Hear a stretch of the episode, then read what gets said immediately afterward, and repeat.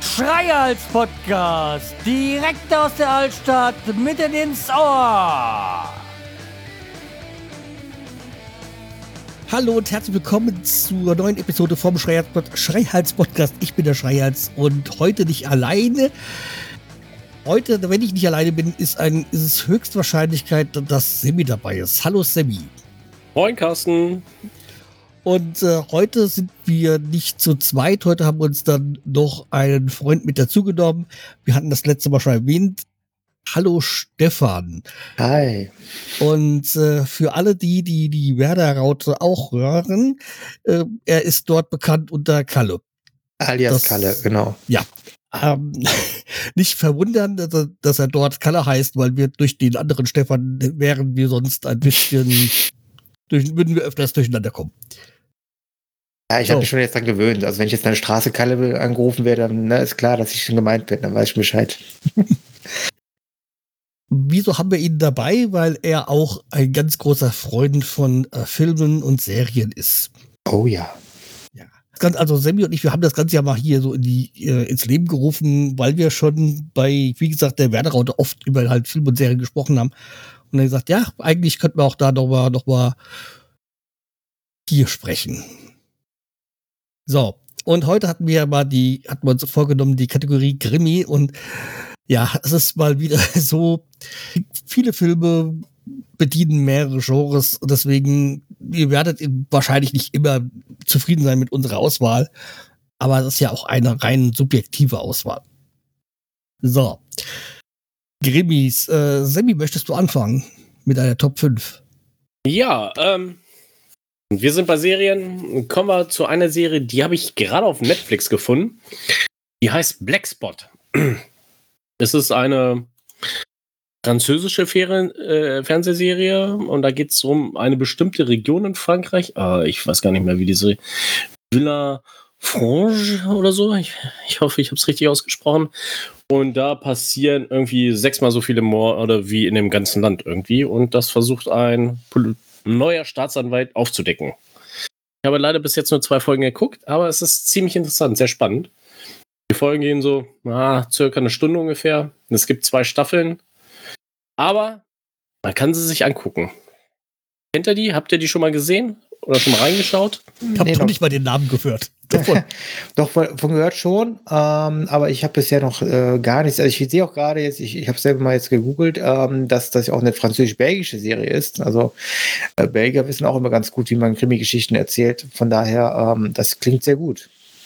Ja, ihr müsst es auf jeden Fall euch mal angucken. Also es geht auch denn um eine Polizistin, die dort arbeitet und ähm, die wurde anscheinend, das kriegt man auch in den ersten zwei Folgen auf jeden Fall mit, dass die mal entführt worden ist und sich auch dann zwei Finger abgehackt hat, weil die irgendwo weit festgekettet worden ist. Also da spielt noch ein bisschen mehr mit. Aber wie gesagt, ich bin gespannt. Bloß ich gucke das mit meiner Freundin, also kann ich das immer nur gucken, wenn meine Freundin da ist, leider. Mhm.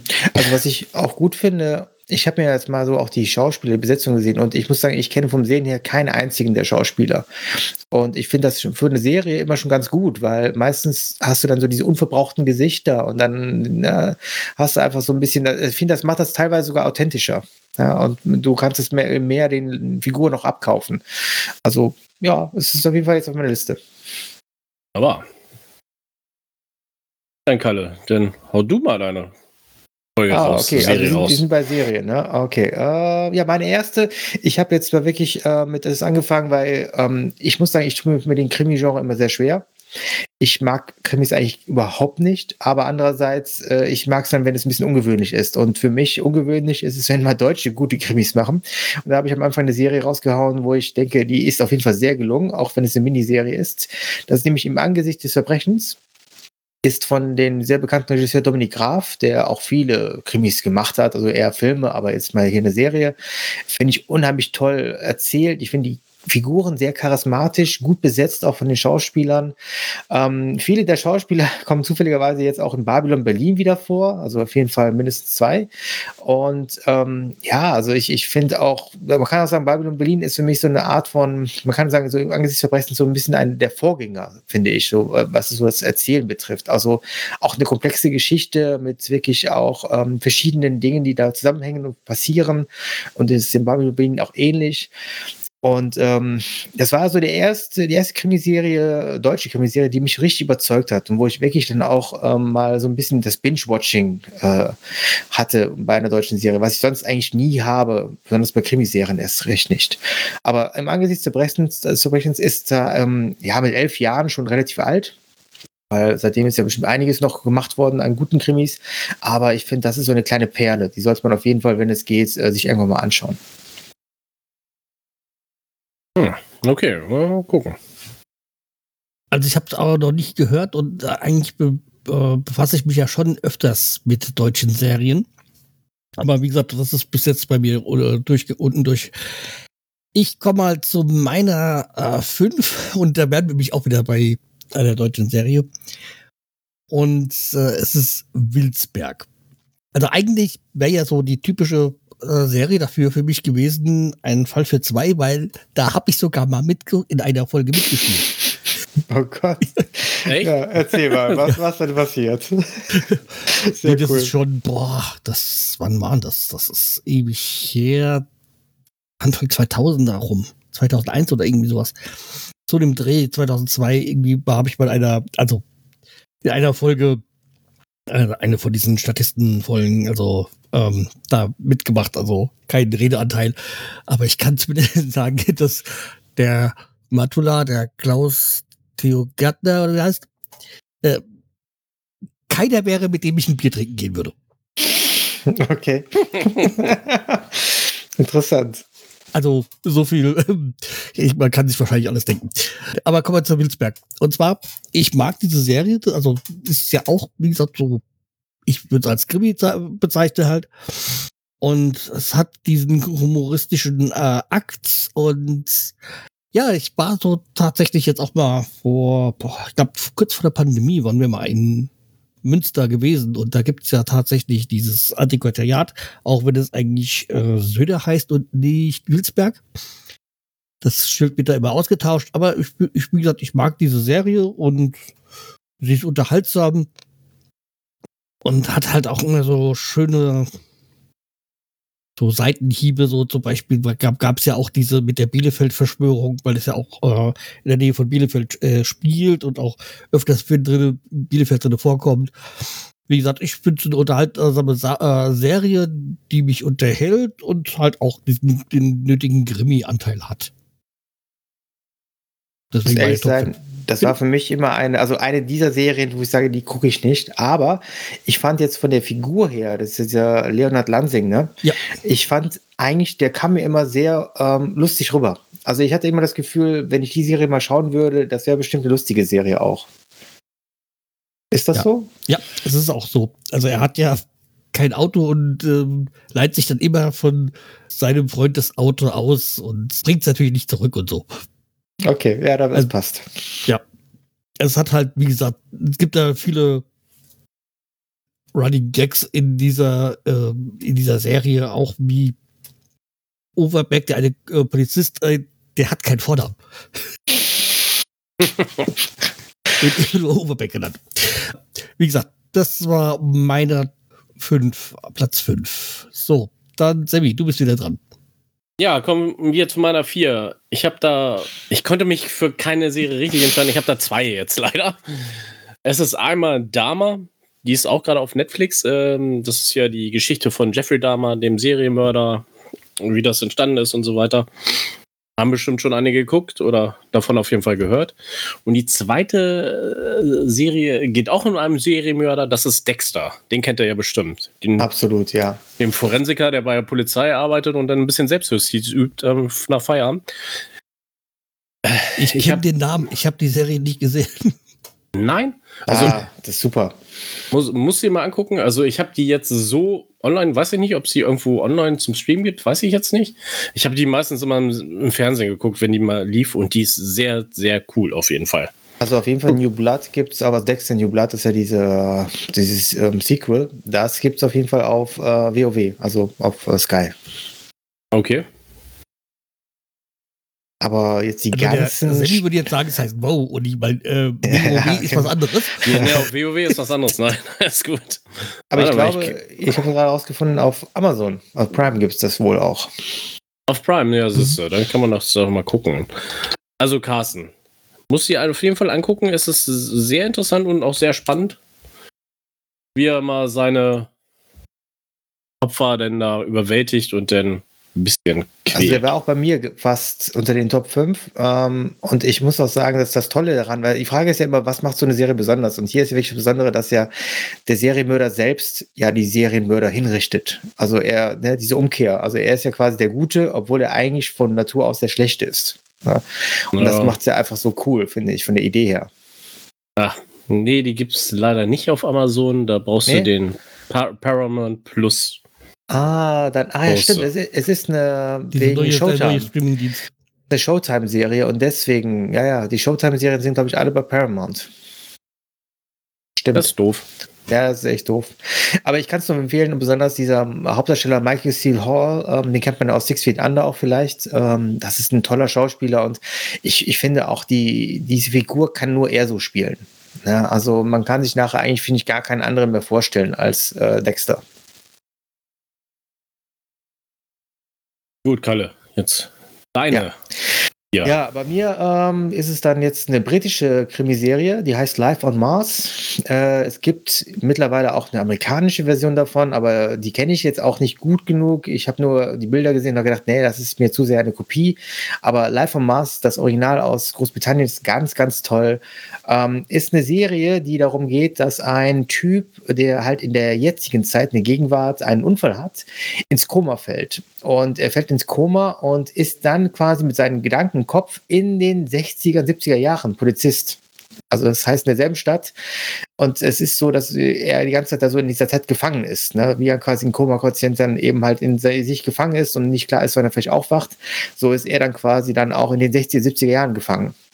Und während er dann auch Kriminalfälle löst aus der Zeit, ähm, versucht er gleichzeitig auch einen Weg rauszufinden aus seinem Koma. Ja, und versucht dann irgendwie durch seine Gedanken oder irgendwie sozusagen einen Weg zu finden, dass er wieder zurück kann in die Gegenwart.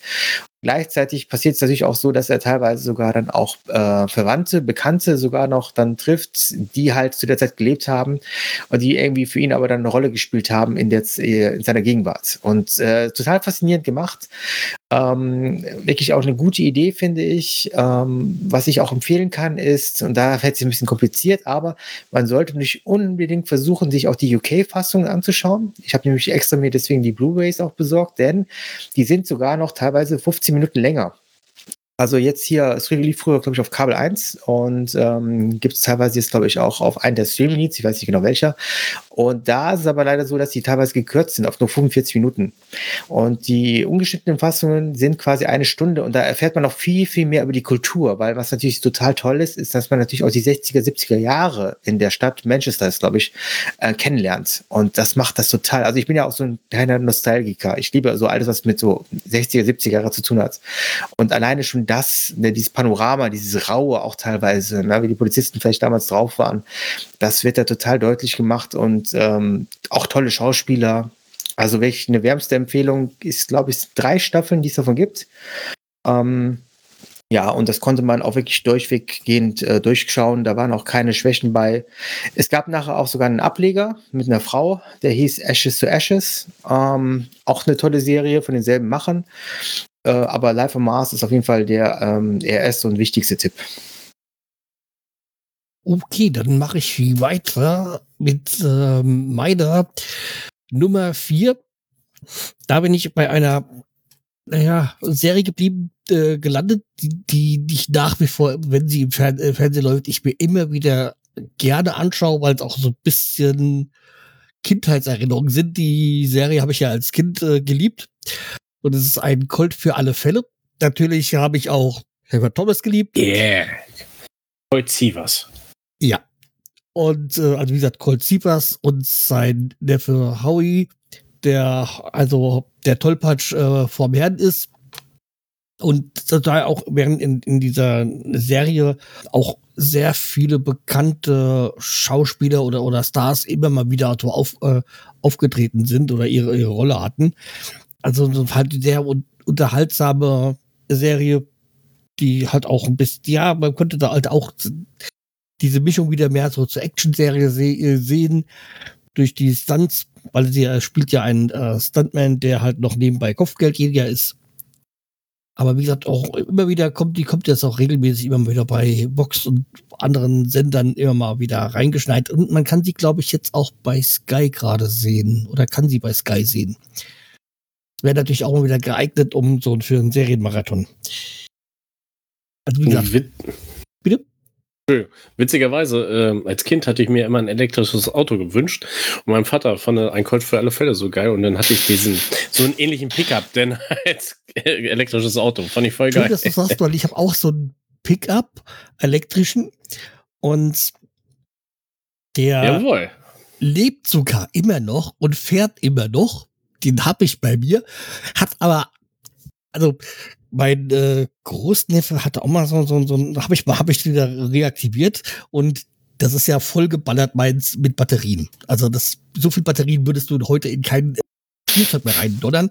Und der Unterschied zu den heutigen Autos, äh, also heutigen äh, Spielzeugautos, die es so gibt, die sind ja alle zugeschraubt. Da kommst du mit der mit normaler Handgriff da dran. Die kannst du alle da rein und raus machen, die Batterien. Also nicht mehr mit heutigen Maßstäben äh, oder Sicherheitsmaßstäben äh, zu vergleichen. Hm. Naja, Aber wie gesagt, also, diese Serie damals war ja von 81 bis 86, glaube ich, gel äh, gelaufen. Und das, dieses Auto hatte ich auch so irgendwann in den 80ern. Also ich habe immer wieder, ich, es gibt ja so immer wiederkehrende Lieder, die ich als Ohrwurm habe. Und warum auch immer, ich habe immer den Titelsong ja. oft als äh, Ohrwurm. Weil der mhm. ist total der toll. ist halt auch klasse. Der, der, allein der, dieser, dieser Vorspann finde ich toll. Ja, genau. Ja, also ich habe es auch als, ähm, als auf Vox damals immer wieder in Dauerschleife geguckt. Ganz tolle Serie, auf jeden Fall. Jawohl. Ja, dann kommen wir mal zu meiner Nummer drei. Ja, das ist jetzt schwierig. Ist das Krimi? Ich denke mal schon Krimi und Mystery zusammen. Das ist die allseits beliebte Serie Akte X. Fox Mulder, Dana Scully. Bin ich immer gut. Kann man immer also gucken. Soll ich dir eine schockierende Nachricht sagen? Die habe ich auch nicht gesehen. Nein? Mensch, Carsten. Oh ja, ja, Das, ist halt, das hat aber auch einen Grund, weil ich irgendwie alle haben sie davon von dieser Serie geschwärmt und dann habe ich gesagt, nee, das boykottiere ich. Ja, Carsten schwimmt nicht mit dem Strom, er schwimmt immer gegen den Strom. ja. nee, also die, die, ja, die, das, die, das, wie gesagt, ich, ich weiß, eigentlich würde sie mir wahrscheinlich sehr gut gefallen, weil die arbeitet so ein bisschen mit Verschwörungsgeschichten und so, ja. Mhm. Verschwörungsmythen. Ja. Und, und da ähm, hätte ich mich, äh, würde ich mich wahrscheinlich sehr äh, zu Hause fühlen. Mhm. Also ich bin da auch bei Carsten. Ich habe sie zwar gesehen, aber ich muss sagen, ich bin auch einer, der den Trend in der Zeit selber nicht hinterherläuft. Also es gibt wenige Serien, wo ich dann immer direkt auch dabei bin. Ich habe sie auch erst, glaube ich, vor zwei Jahren gesehen. Ich habe immer so für jeden Sommer habe ich so eine große, dicke Serie, die mehrere Staffeln hat, die ich mir immer so vornehme. Letzten Sommer war das Buffy und ich glaube, vor zwei oder drei Jahren habe ich in Akte X geguckt. Und ich muss sagen, ich finde, das ist eine Zeit, zeitlose Serie. Also sie ist zwar aus den 90ern, aber die fühlt sich immer noch super an. Also ich finde, die kann man immer noch ähm, gut weggucken. Und die ist auch komplex genug. Ich finde die Charaktere total toll, obwohl ich ja schon vorher wusste, was für ein Image die haben, die beiden, ne, Dan und Scully. Aber ich fand es trotzdem immer noch ganz, ganz toll und frisch. Also, das ist auch eine ganz gute, also wirklich sehr, sehr gute Wahl. Also, ich, äh, Akte X auf jeden Fall immer ganz oben. Sollte man auf jeden Fall gucken, Carsten. Ja, ja die ich, ich sag ja, die, die, würde mir wahrscheinlich jetzt äh, sehr gut gefallen. Mhm. Ja, aber bei uns war das, ähm, das war, glaube ich, in meiner Schulzeit und dann, ja, hast du die Serie geguckt? Äh, die kam immer, glaube ich, montags aufs Pro 7 oder sowas und dann hat man darüber wirklich in der Schule gequatscht. Ja. Ja, also. Ich guck nicht. sie dir an, Carsten, guck sie dir an. Der Film ist, glaube ich, nicht so geil, aber die Serie ist gut. Ja, die Filme habe ich sogar vorher gesehen. Das ist das Lustige. Die Filme hatte ich gesehen, unabhängig von der Serie. Und die Filme fand, ich, sogar, fand ich auch sogar gut. Also die Filme haben mir auch gefallen. Okay. Und trotzdem, irgendwann habe ich gesagt, okay, ja, jetzt musst du auch mal die Serie gucken. Ja. Jo, Kalle, deine ja, Nummer drei. also äh, jetzt, jetzt geht schon ins Eingemachte, finde ich. Wir sind ja schon auf dem Podium ne, mit den dreien. Ähm, ja, Homicide äh, habe ich bei mir als Nummer drei. Ähm, und das auch nur, weil ich finde, Nummer eins und zwei sind festgezurrt. Also da kann man nicht dran ruckeln und deswegen ist es nur Nummer drei. Ansonsten würde ich sagen, eigentlich könnte es auch Nummer eins und zwei sein. Äh, Homicide, ich glaube, wahrscheinlich kennt ihr beide die Serie nicht, oder? Nein. Nein. Okay, also Homicide, ich habe ja gesagt, ich habe mit dem Krimi-Genre immer meine Probleme. Genau deswegen, weil ich finde die meisten eigentlich sehr stereotyp und immer so gleich. Und Homicide war die erste Serie, wo ich das Gefühl hatte, ey, das sind richtig coole Cops. Die sind einfach nicht so stereotyp gleich, sondern die sind auch komplex. Die sind auch wirklich ernst zu nehmen. Das sind Charaktere, das sind Personen. Und die sind nicht alle Alkoholiker und die sind nicht alle überarbeitet und die sind nicht alle dann dauergeschieden. Ne? Also das ist ja immer so das Bild, was man auf den amerikanischen Serien hat von den ähm, ganzen Kommissaren und sonstigen. Und ähm, das war auch ein Macher, der einfach wirklich zum ersten Mal dachte, ich muss jetzt mal was Ernstes machen. Also er, er hat das Buch ja erst geschrieben und dann erst die Serie gemacht. Homicide basiert auf einer, auf einer quasi Tatsachen. Ähm, Roman. Und ähm, danach hat er quasi dann die Serie auch mitschreiben dürfen. Und das ist einfach eine ganz, ganz großes äh, Fernseh. Also sehr viele der heutigen Serien, auch komplexen ähm, Krimiserien, basieren eigentlich auf Homicide. Also Homicide hat damals wieder diese, diese Tür geöffnet zum komplexen Erzählen. Und ähm, das ist auf jeden Fall so ein Geheimtipp. Ja, also wenn man wirklich noch ein bisschen aufarbeiten möchte, woher diese Serien, die heutzutage erzählt werden, äh, kommen, dann ist auf jeden Fall Homicide die Nummer eins. Hm. Habe ich ehrlich gesagt auch noch nie gesehen. Also, besonders der Kern, vielleicht ganz kurz noch nach, nachschoben. Ich finde, Krimiserie lebt ja auch immer von diesem Spiel von ähm, Verbrecher suchen ne, oder irgendwie aufklären. Und hier in dieser Serie sind einfach diese Verhörszenen. Also das ist eine alte Serie, die kommt auch alt rüber, so 90er Jahre, ne? Aber die sind, die Verhöre sind so geil geschrieben von den Dialogen her. Also teilweise nehmen die eine fast gefühlt eine ganze Folge ein, aber die sind so dramatisch und so gut gemacht. Also wenn man wirklich gute Verhöre mag, und ich mag Verhöre im Film immer sehr, sehr gerne, dann ist man bei der Serie definitiv richtig. Okay. Ja. Mal reinschauen, wenn man die irgendwo findet. Ey. Ja, ich habe es ja auch nur auf DVD. Also ich weiß gar nicht, wo man sie überhaupt finden kann. Das ist jetzt wirklich schwierig. Höre da, da, wieso muss ich dann sofort an Basic Instinct denken? ja, stimmt, aber diese Momente hat man doch nicht bei dieser. diese Art von Verhör ist es nicht. Ja, machen wir mal weiter bei, mit, mein, mit meiner Nummer drei. Und da bin ich bei Bad Banks. Das ist eine Serie, die ursprünglich beim ZDF F gelaufen ist und dann war sie dann später jetzt auch bei Netflix, glaube ich, zu finden. Und da geht's halt um äh, die Finanzen und da bin ich halt auch wieder in meiner Heimat äh, zu finden, nämlich die, ich spielt ja auch großteils in Frankfurt. Hat halt auch wieder was mit Luxemburg zu tun. Spät in Staffel 2 sind sie dann auch in Berlin unterwegs. Und wie gesagt, es geht da Investmentbanker und Krummengeschäfte und naja, diese ganzen, die ganze Scheiße, die da bei, beim Finanzwesen halt da passiert ist, worauf man sich ja da schon ein bisschen berufen hat und das natürlich noch ein bisschen ausgeschmückt hat. Also wie gesagt, ich, äh, mir hat diese Serie sehr gut gefallen, deswegen ist sie bei mir auf Platz drei gelandet. Und ich, natürlich finde ich ein bisschen schade, dass mit zwei Staffel 2 geendet ist, aber andererseits lieber so ein frühes Ende einer Serie ohne, und dann keine äh, Staffel doch, die dann nur noch ermüden. Aber wirklich nur, ist sie, ist sie schon abgesetzt? Also es kamen nur zwei Staffeln und die, die, die Staffel 2 ist schon boah, drei Jahre her oder so. Ja gut, aber die erste, ich habe jetzt mal nachgeschaut, die ist ja auch von 2017, 18, ne? Und dann ja. die zweite 2020. Also man muss ja vergessen, nicht vergessen, Corona ist ja auch jetzt gekommen. Ne? Also mich würde es nicht wundern, warum nicht nächstes Jahr. Also ich habe jetzt auf der Wikipedia-Seite geschaut und da steht noch nichts, dass es irgendwie okay. ähm, noch äh, schon abgesetzt ist. Aber ähm, was ich schon sehr beeindruckend finde, ist ja, das hat ja gar nicht so viele Episoden, ne? Ja. Also sechs, glaube ich, sechs Folgen, glaube ich, pro Staffel. Ja, das ist schon, also ungewöhnlich, ne? Ich weiß es nicht, aber ich, ich würde mal so tippen auf sechs. Ja, ja, genau, ja, ist, ist sechs. Ähm, aber ich, ich habe von ihr schon gehört. Ich hatte sie auch jetzt schon lange auf meiner Liste ganz oben. Äh, und jetzt äh, ja, habe ich eine weitere Bestätigung. Wäre vielleicht was für die Weihnachtsferien. Wie gesagt, hat man schnell durchgesehen und äh, ja. Ja. Ich kann sie empfehlen. Ja, das ist doch gut. So, jetzt kommen wir zu meiner Nummer zwei. Das ist die Serie The Sinner. Auch auf Netflix könnt ihr die gerne gucken. In der Hauptrolle Bill Pullman. Es gibt vier Staffeln. In der ersten Staffel spielt Jessica Biel mit. Ähm, die spielt eine Frau. Ich weiß nicht, habt ihr die Serie geguckt?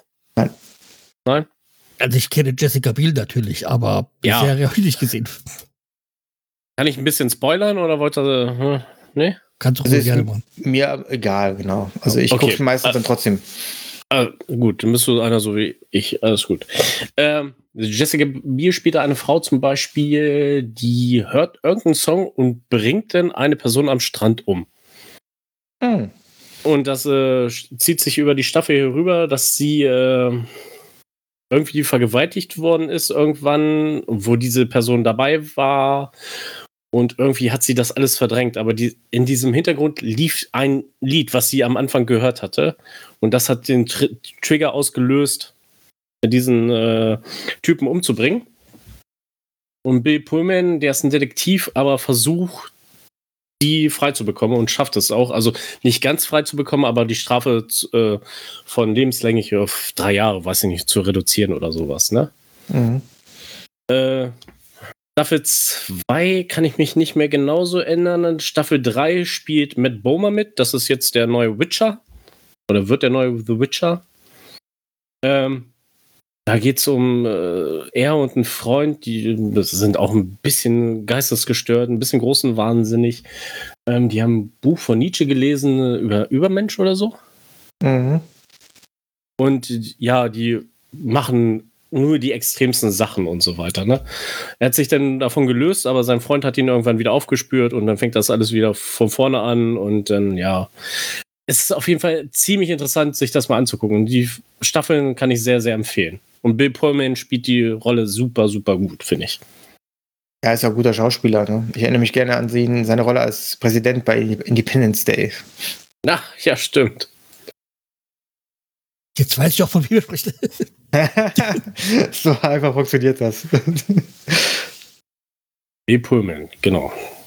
Der Präsident, ja. David Hasselhoff hat auch mal den Präsidenten gespielt, aber das war ein Sharknado, glaube ich. Ja, ich wollte gerade sagen, daran werden wir uns nicht erinnern.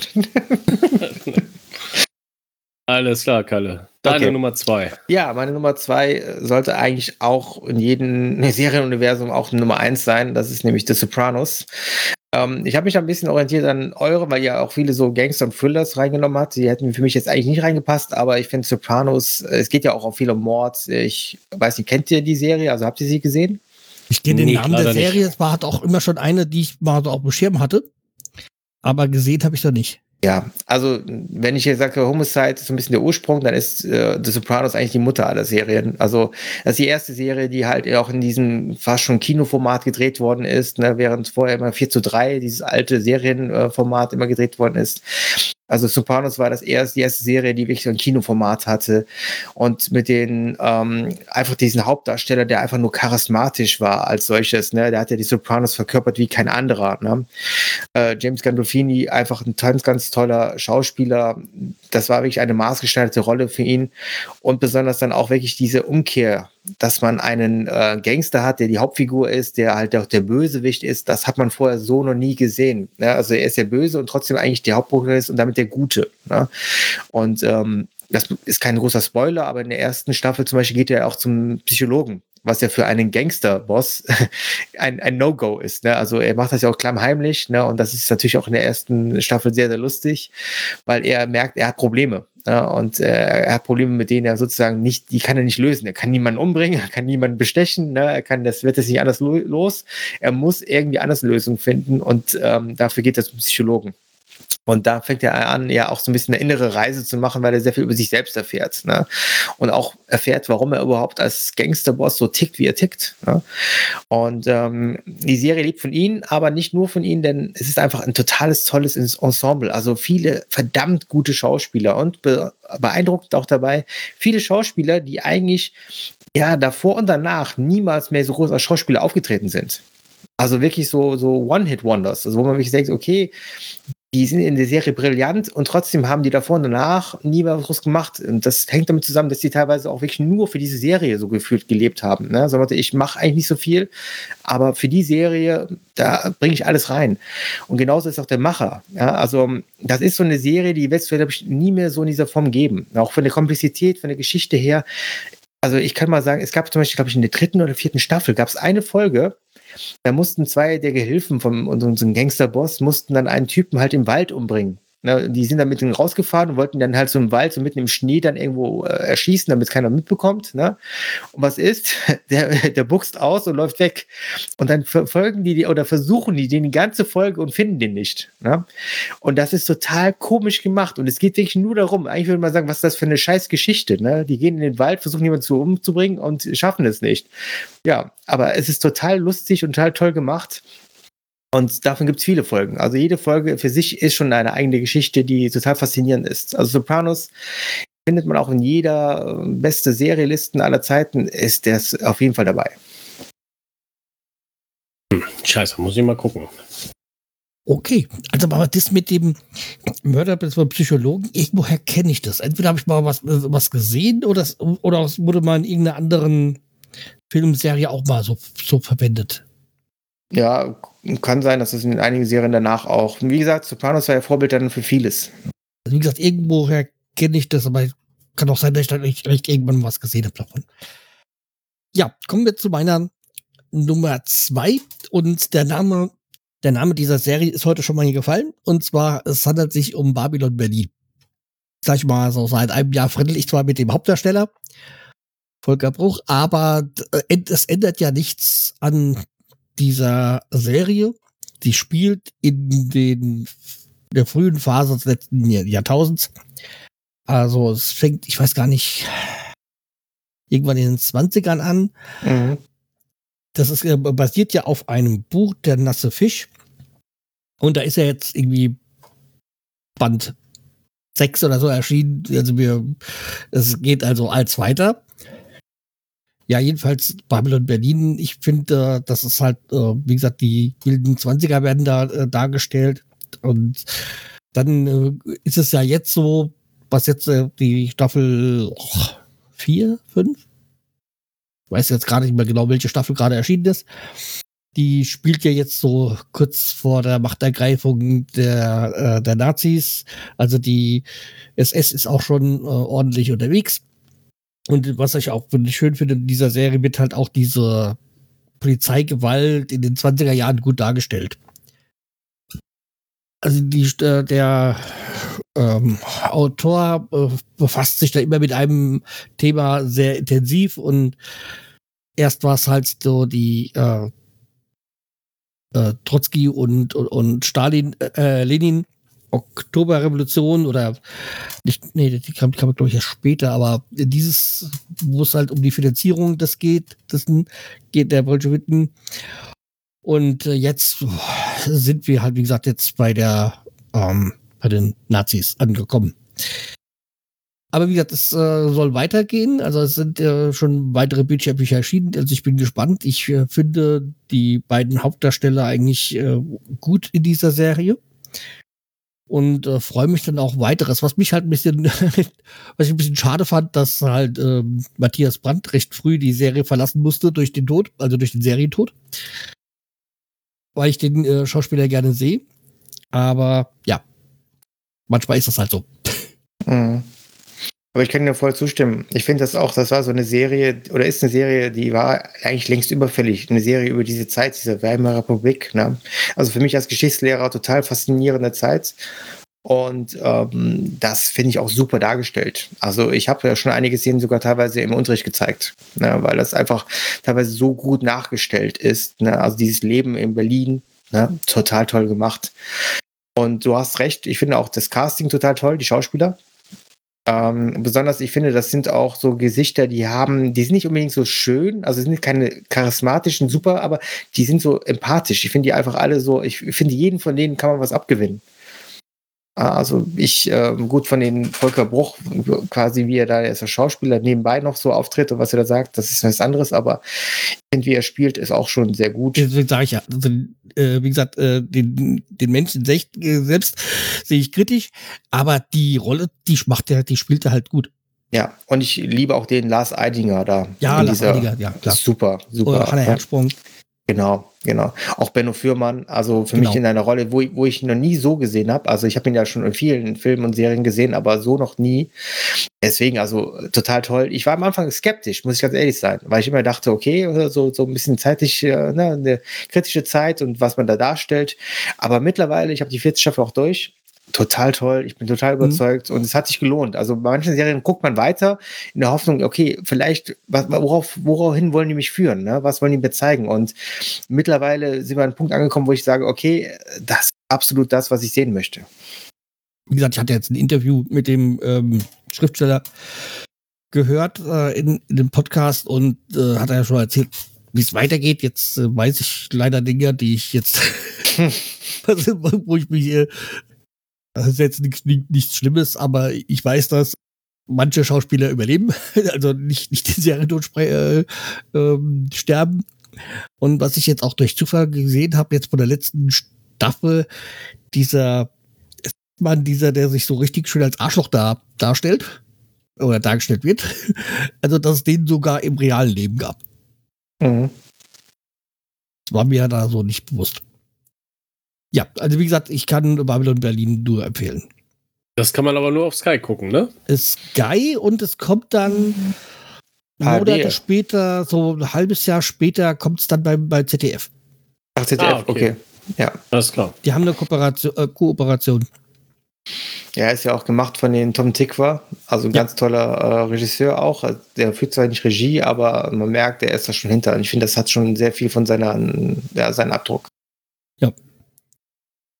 Und vor allem die Musik finde ich klasse immer bei Babylon Berlin. Äh, damit habe ich mir gefremdelt. Aber es ist natürlich die Echt? Musik der Zeit, ne? Das ist die Musik der Zeit, das ist also schon sehr, es hat für mich was sehr so Künstlerisches, ne? Und da habe ich also, halt, bei, halt auch bei, bei Spotify mir die Playlists angehört, weil ich da die, die, die Musik so toll finde.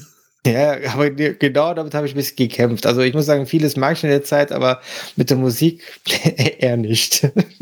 okay, so sind die Geschmäcker unterschiedlich. Genau. So, Sammy, sag uns deine Nummer eins.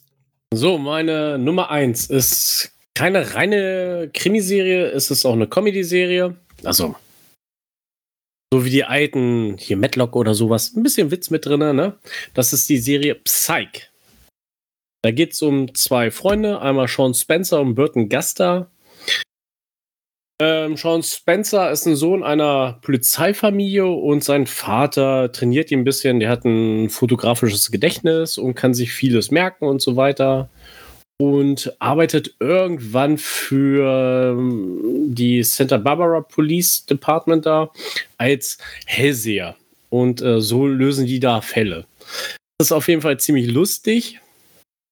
Ähm, sein Vater, das ist äh, der Schauspieler, wie hießen der nochmal? Den kennt man auch. Das ist noch ein alter Schauspieler. Corbin Benz Bernsen. Corbin Dean Bernsen. Der hat angefangen 1976 bei King Kong schon. Kennt okay. den jemand? Nee. nee? Damals sagt jetzt nichts das Gesicht, aber das Gesicht bestimmt, äh, müsst ihr mal gucken. Auf jeden Fall, das ist eine ziemlich coole Serie. Die gab es früher im Fernsehen, lief auch irgendwie komischerweise auf Super RTL, da habe ich sie geguckt. Aber irgendwann habe ich mir mal die Komplettstaffel gekauft und kann die mir immer zu Hause angucken, wenn ich Bock drauf habe. Sehr zu empfehlen. Also, falls ihr so auf so Krimi-Comedy steht, habe ich zwischendurch mal geschaut, aber hat mich irgendwie nicht so abgeholt. Aber vielleicht auch, weil gefühlt gibt es davon schon viel. Also gefühlt, ne? Aber ähm, ja. Das, ich mag diesen äh, farbigen Hauptdarsteller, den Dal Hill, ist das, glaube ich, ne? Den finde ja. ich sehr, sehr cool. Ähm, auch in allen anderen Serienfilmen, die ich danach gesehen habe mit ihnen, äh, das ist ein sehr guter Schauspieler. Und wenn ich mir das Casting jetzt hier anschaue, mal, ähm, ja, auf jeden Fall gut besetzt. Ja, das witzigerweise ist ähm, Sean Spencer, also hier und der Burton Guster, also der Burton Guster ist der Schwarze. Mhm. Und ähm, in der Serie, in der deutschen Fassung, hat der Sean äh, Spencer eine tiefe Stimme und der Burton Guster eine hohe Stimme. Im englischen Original ist es ganz andersrum, natürlich. Ne? ja, das sind immer so die Erlebnisse, die man hat, wo man denkt, okay, das ist die Stimme. ja. Auf jeden Fall.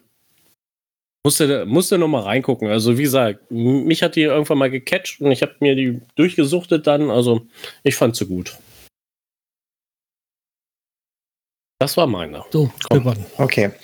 Ja, also ich habe jetzt meine Nummer 1 mitgebracht und das ist nämlich meine absolute Nummer 1. Da geht es auch nicht drüber, schon seitdem ich sie zum ersten Mal gesehen habe. Das ist nämlich The Wire. Ähm, es ist die Serie, wo auch mal ein, äh, ein Kritiker der New York Times gesagt hat, das ist die beste Serie aller Zeiten, die sie wahrscheinlich nie gesehen haben werden. Warum? Weil sie eigentlich dann immer unter dem Radar läuft und sie eigentlich kaum jemand kennt. Ja? Es ist aber trotzdem, äh, trotz seine, seines Alters, immer noch eine Serie, die bis heute noch eine Fangemeinde hat, die unheimlich groß ist. Ähm, bekannte Schauspieler, die man vielleicht aus ihren kennt, ist Idris Elba der hat mehr oder weniger das damals als großes äh, ähm, ja, Sprungbrett genommen. Und Michael B. Jordan, der mit seinen Creed-Filmen, also hier den Rocky-Fortsetzungen auch bekannt geworden ist. Ja, ja Jordan kenne ich. nee, Michael B. Jordan. ne? Äh, und Dominic West, das ist jetzt der Typ, der den ähm, King, jetzt King Charles, äh, spielt in äh, der neuesten Staffel von The Crown. Ja. Ah. Ähm, auf jeden Fall auch sehr, sehr vielen unbekannten Schauspielern, also damals unbekannten Schauspielern. Und die Serie ist einfach sie erzählt einfach auch eine Krimi-Geschichte, ja. Im Wesentlichen ist die erste Staffel zum Beispiel eine Krimi-Geschichte. Aber eigentlich geht es die ganze Zeit darum, äh, wie eine Gesellschaft aufgebaut ist.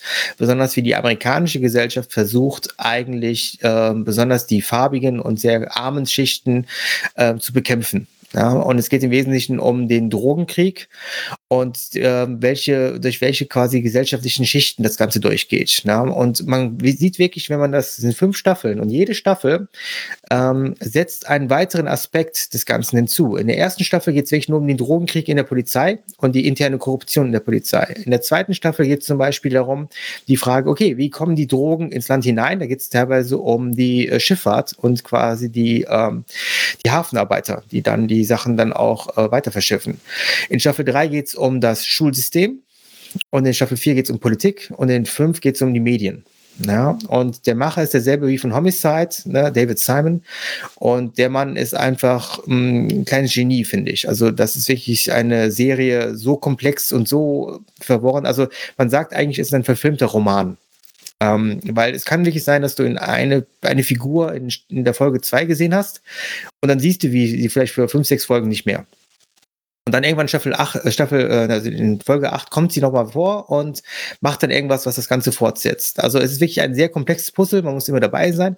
Aber glaub, gleichzeitig, wenn man das Ganze sich anschaut, dann wird man total belohnt, weil man echt Einsichten bekommt. Also das, was er in einem komplexen Roman erzählen will, erzählt er hier in Bildern. Ja. Und die Serie ist wirklich so groß geworden, dass damals sogar auch Barack Obama ja David Simon zu sich ins Weiße Haus eingeladen hat, weil er immer gesagt hat in Interviews, das ist seine absolute Lieblingsserie, die er auf jeden Fall über alles liebt. Ja. Und ähm, ich würde da Barack Obama niemals äh, sagen können, dass es nicht stimmt, weil ähm, die Serie hat einfach wirklich eine Dimension, die, finde ich, normale Serien einfach nicht haben. Ja. Und deswegen The Wire für mich mein absoluter Liebling unter Serien. Er stand auf meiner Liste drauf, also vielleicht soll ich dann doch langsam mal gucken. Ja, also es lohnt sich. Ja, da bin ich da schon wieder dran, gell? Yep. Ja. Ja, und dann sind wir bei meiner Lieblingsserie, was so Krimis angeht, und das, das Haus des, äh, Haus des Geldes. Eine spanische Serie.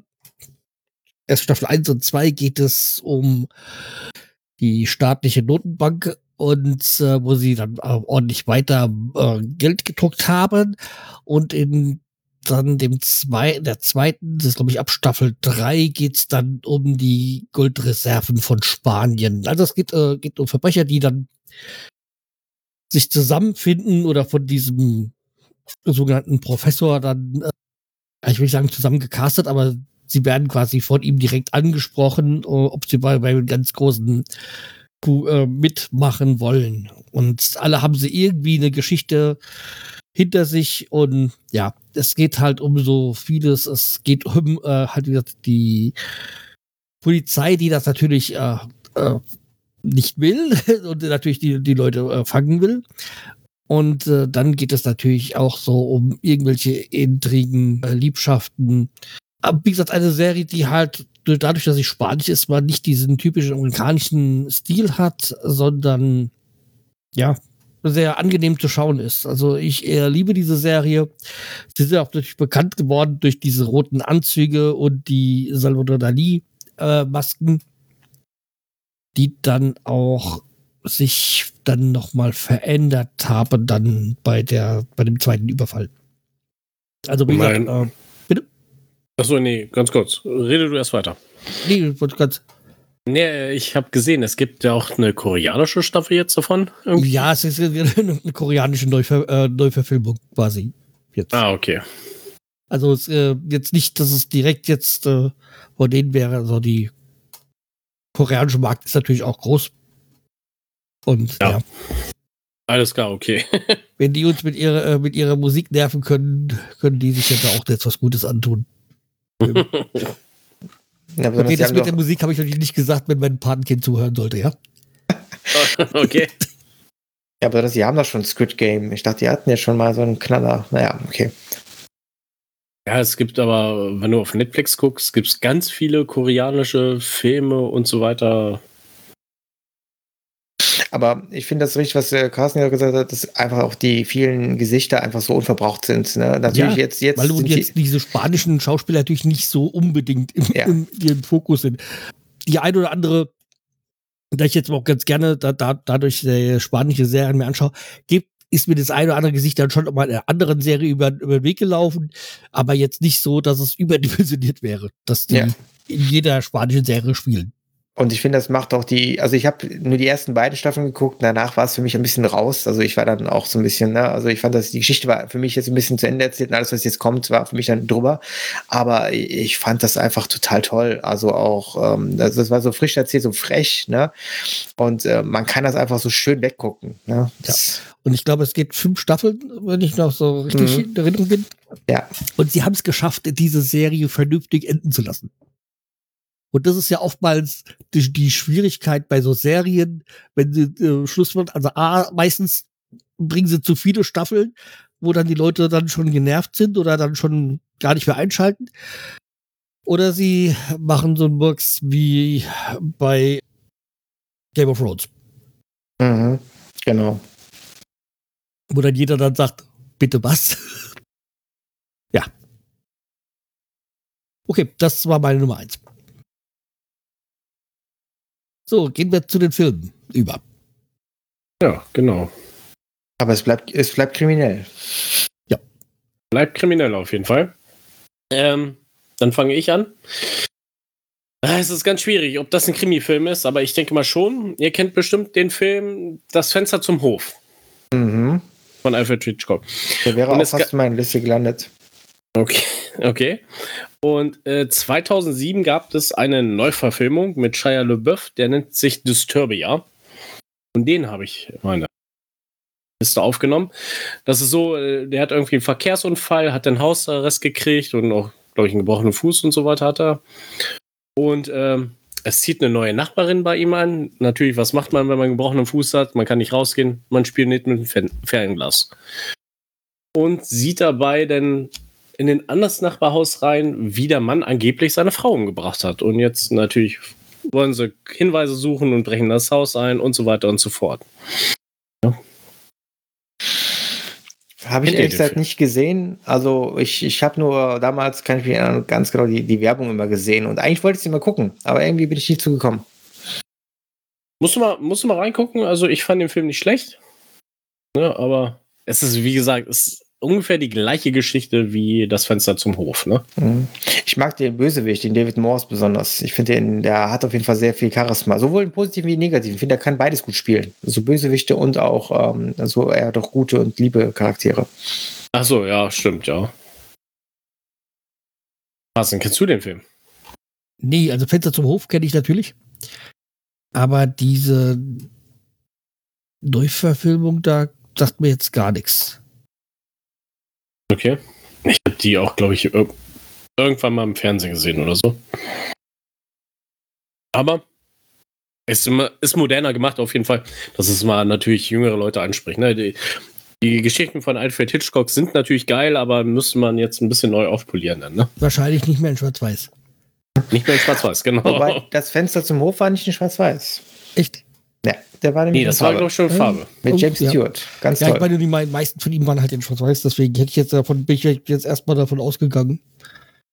Und Psycho hat er ja extra in Schwarz-Weiß gedreht, aber da habe ich jetzt was vorher gesagt.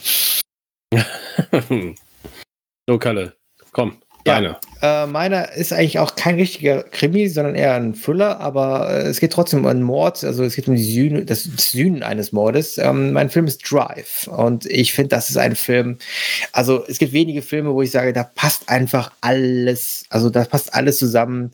Ähm, es ist, äh, der Regisseur ist Nicolas Winding Reffen, den kennt man vielleicht von solchen äh, Filmen wie auch Valhalla Rising und ähm, also er hat immer sehr, sehr eigene Arten, aus die Pusher-Trilogie, kennt man die vielleicht? Also kennt ihr die? Ähm, die Pusher-Trilogie aus Dänemark?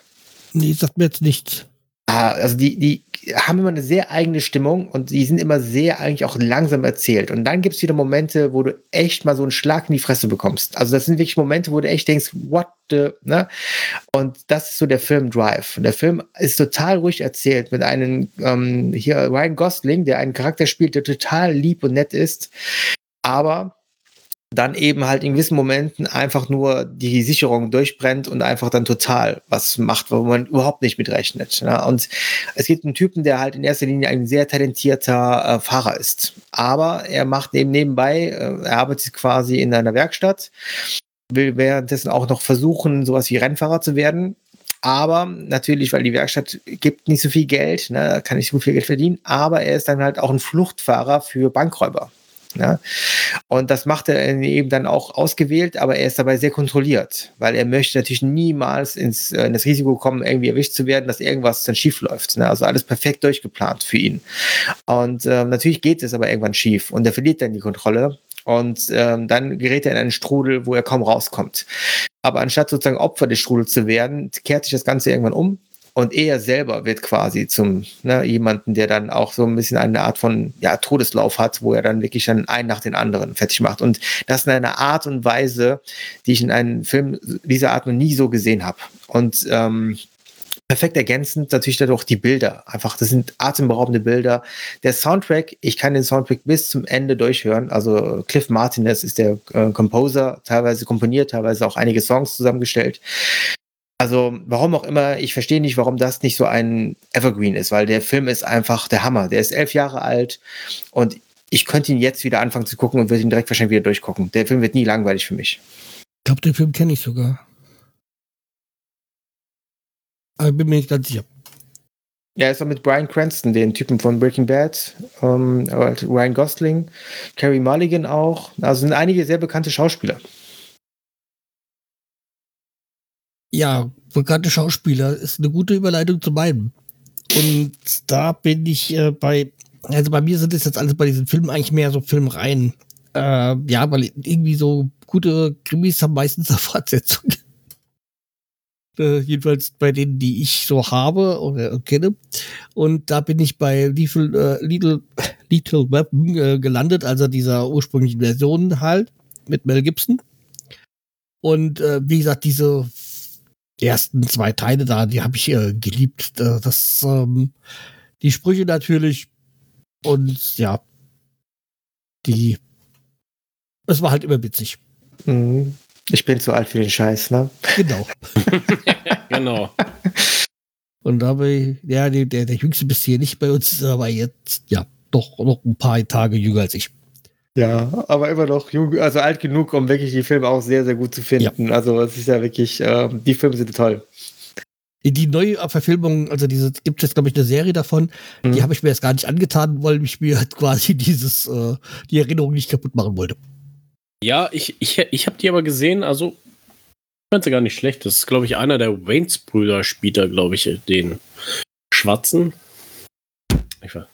Aber Nee, guckst du dir nicht lieber nicht an. Nee, so, es gab jetzt so von Weapon äh, neu, also so eine Serie, es gab ja dann jetzt auch äh, Magnum, glaube ich, in der Neuverfilmung, aber das habe ich mir alles dann nicht äh, gesagt, nee, das, das mache ich nicht. Mhm. Also, was ich mich immer gefragt habe bei den Filmen, ist ja, inwiefern eigentlich Mel Gibson das wirklich spielt oder, oder ob ist. es eigentlich nur so ist. Weil diese Abgefucktheit, ich habe immer das Gefühl gehabt, das ist er eigentlich selbst. Also so ist er eigentlich. Ne? Also, also damals hat er das gespielt, jetzt ist es. Ja, jetzt ist es, genau. Ja, deswegen, also äh, ich, ich fand alleine Mel Gibson äh, hat diesen Film, äh, die ganze Reihe super getragen. Ja? Mhm. Und Danny Glover war einfach der gute Sidekick, der das Ganze dann auch Natürlich. sehr schön ergänzt hat. Ne? Ähm, ja, ja, to toll. Also jeder Film für sich steht auch für sich auch gut, finde ich. Also es gibt, finde ich, keinen von denen, den man jetzt wirklich als schwach empfinden kann. Ich fand den vierten jetzt so ein bisschen, naja, ne? das war halt diese Zeit damals, dass man so viele asiatische angehauchte Filme machte, ne? Ähm, aber den fand ich auch nicht schlecht. Sammy, du bist dran. Ja, mein äh, zweiter Film ist äh, ein Film mit Nicolas Cage. Es geht um den Film 8 mm und da geht es um einen Super 8-Film, der einen Snuff-Film zeigt. Ihr wisst, was Snuff ist? Ja, ne? Mhm, ja. Gut. Ähm, und äh, ja, er verstrickt sich da immer weiter und äh, trifft noch einen anderen Typen. Das ist der Schauspieler Joaquin Phoenix. Joker trifft er dann irgendwann in dem Film und er deckt irgendwann das auf, dass es wirklich, wirklich entstanden ist, die Filme und so weiter und so fort. Also ich finde den Film ziemlich cool. Nicolas Cage spielt den auch recht gut. Ne? Also ich, ich finde Nicolas Cage eigentlich gar nicht schlecht. Ja, das war ja auch Meter, gab das nicht, gibt, gibt eine Band, die so heißt. Das 8 mm eine Band? Das weiß ich gar eine nicht. Band irgendwie, ja. Irgendwie so, muss so Metalband oder sowas sein oder so. Das war ja auch noch die Zeit, wo Nicolas Cage als Schauspieler auch noch ähm, groß gecastet wurde und der wirklich noch ein gewisses Renommee hatte. Ne? Also es. Jetzt spielt er alles. Ja, jetzt spielt er gefühlt alles. Ne? Ähm, ich habe auch gerade gesehen, dass äh, mein Lieblingsschauspieler aus Sopranos, James Gandolfini, auch damit gespielt hat, weil man muss sagen, er hat in wenigen Kinofilmen mitgespielt und das scheint wohl einer der wenigen zu sein. Ähm, ich habe den Film selber gesehen. Ich bin sogar damals extra na, in, nach ähm, Niederlande rübergefahren, nach Roermond, und habe den mir damals auf VHS noch geholt, weil ich ihn unbedingt sehen wollte, Uncut, weil den gab es wohl hier in Deutschland auf DVD oder ähm, auf äh, VHS gar nicht mal ähm, ungeschnitten, sondern nur geschnitten. Okay. Also kann ich mich noch gut erinnern. Ja, und der ist ja auch heute noch ab 18, ähm, weil er auch wirklich hart ist, finde ich in einigen Szenen. Und ähm, ja, kann ich mich gut daran erinnern. Ähm, ich fand ihn aber auch insgesamt, also mein, meine Erinnerungen daran, das ist schon lange her, sind eigentlich jetzt gar nicht so positiv eigentlich. Also es ist nicht so, dass ich das Film sage, es ist, ist super. Ist halt so ein bisschen verstörend, glaube ich, ne? Nee, ist eher, eher verstörend, ne? Ja, Aufgrund genau. dieser Snuff-Geschichte Snuff und so weiter. Ja. Hm. Boah. Carsten, hast du den gesehen? Nee. Nee, das sagt mir jetzt nichts. Also, wobei, also ich erkenne, glaube ich, das Cover von, davon. Mhm. Das witzigerweise, da gibt es einen Spruch, den äh, Nicolas Cage rauszeigt. Der kommt in einem Lied von, äh, wie heißen die?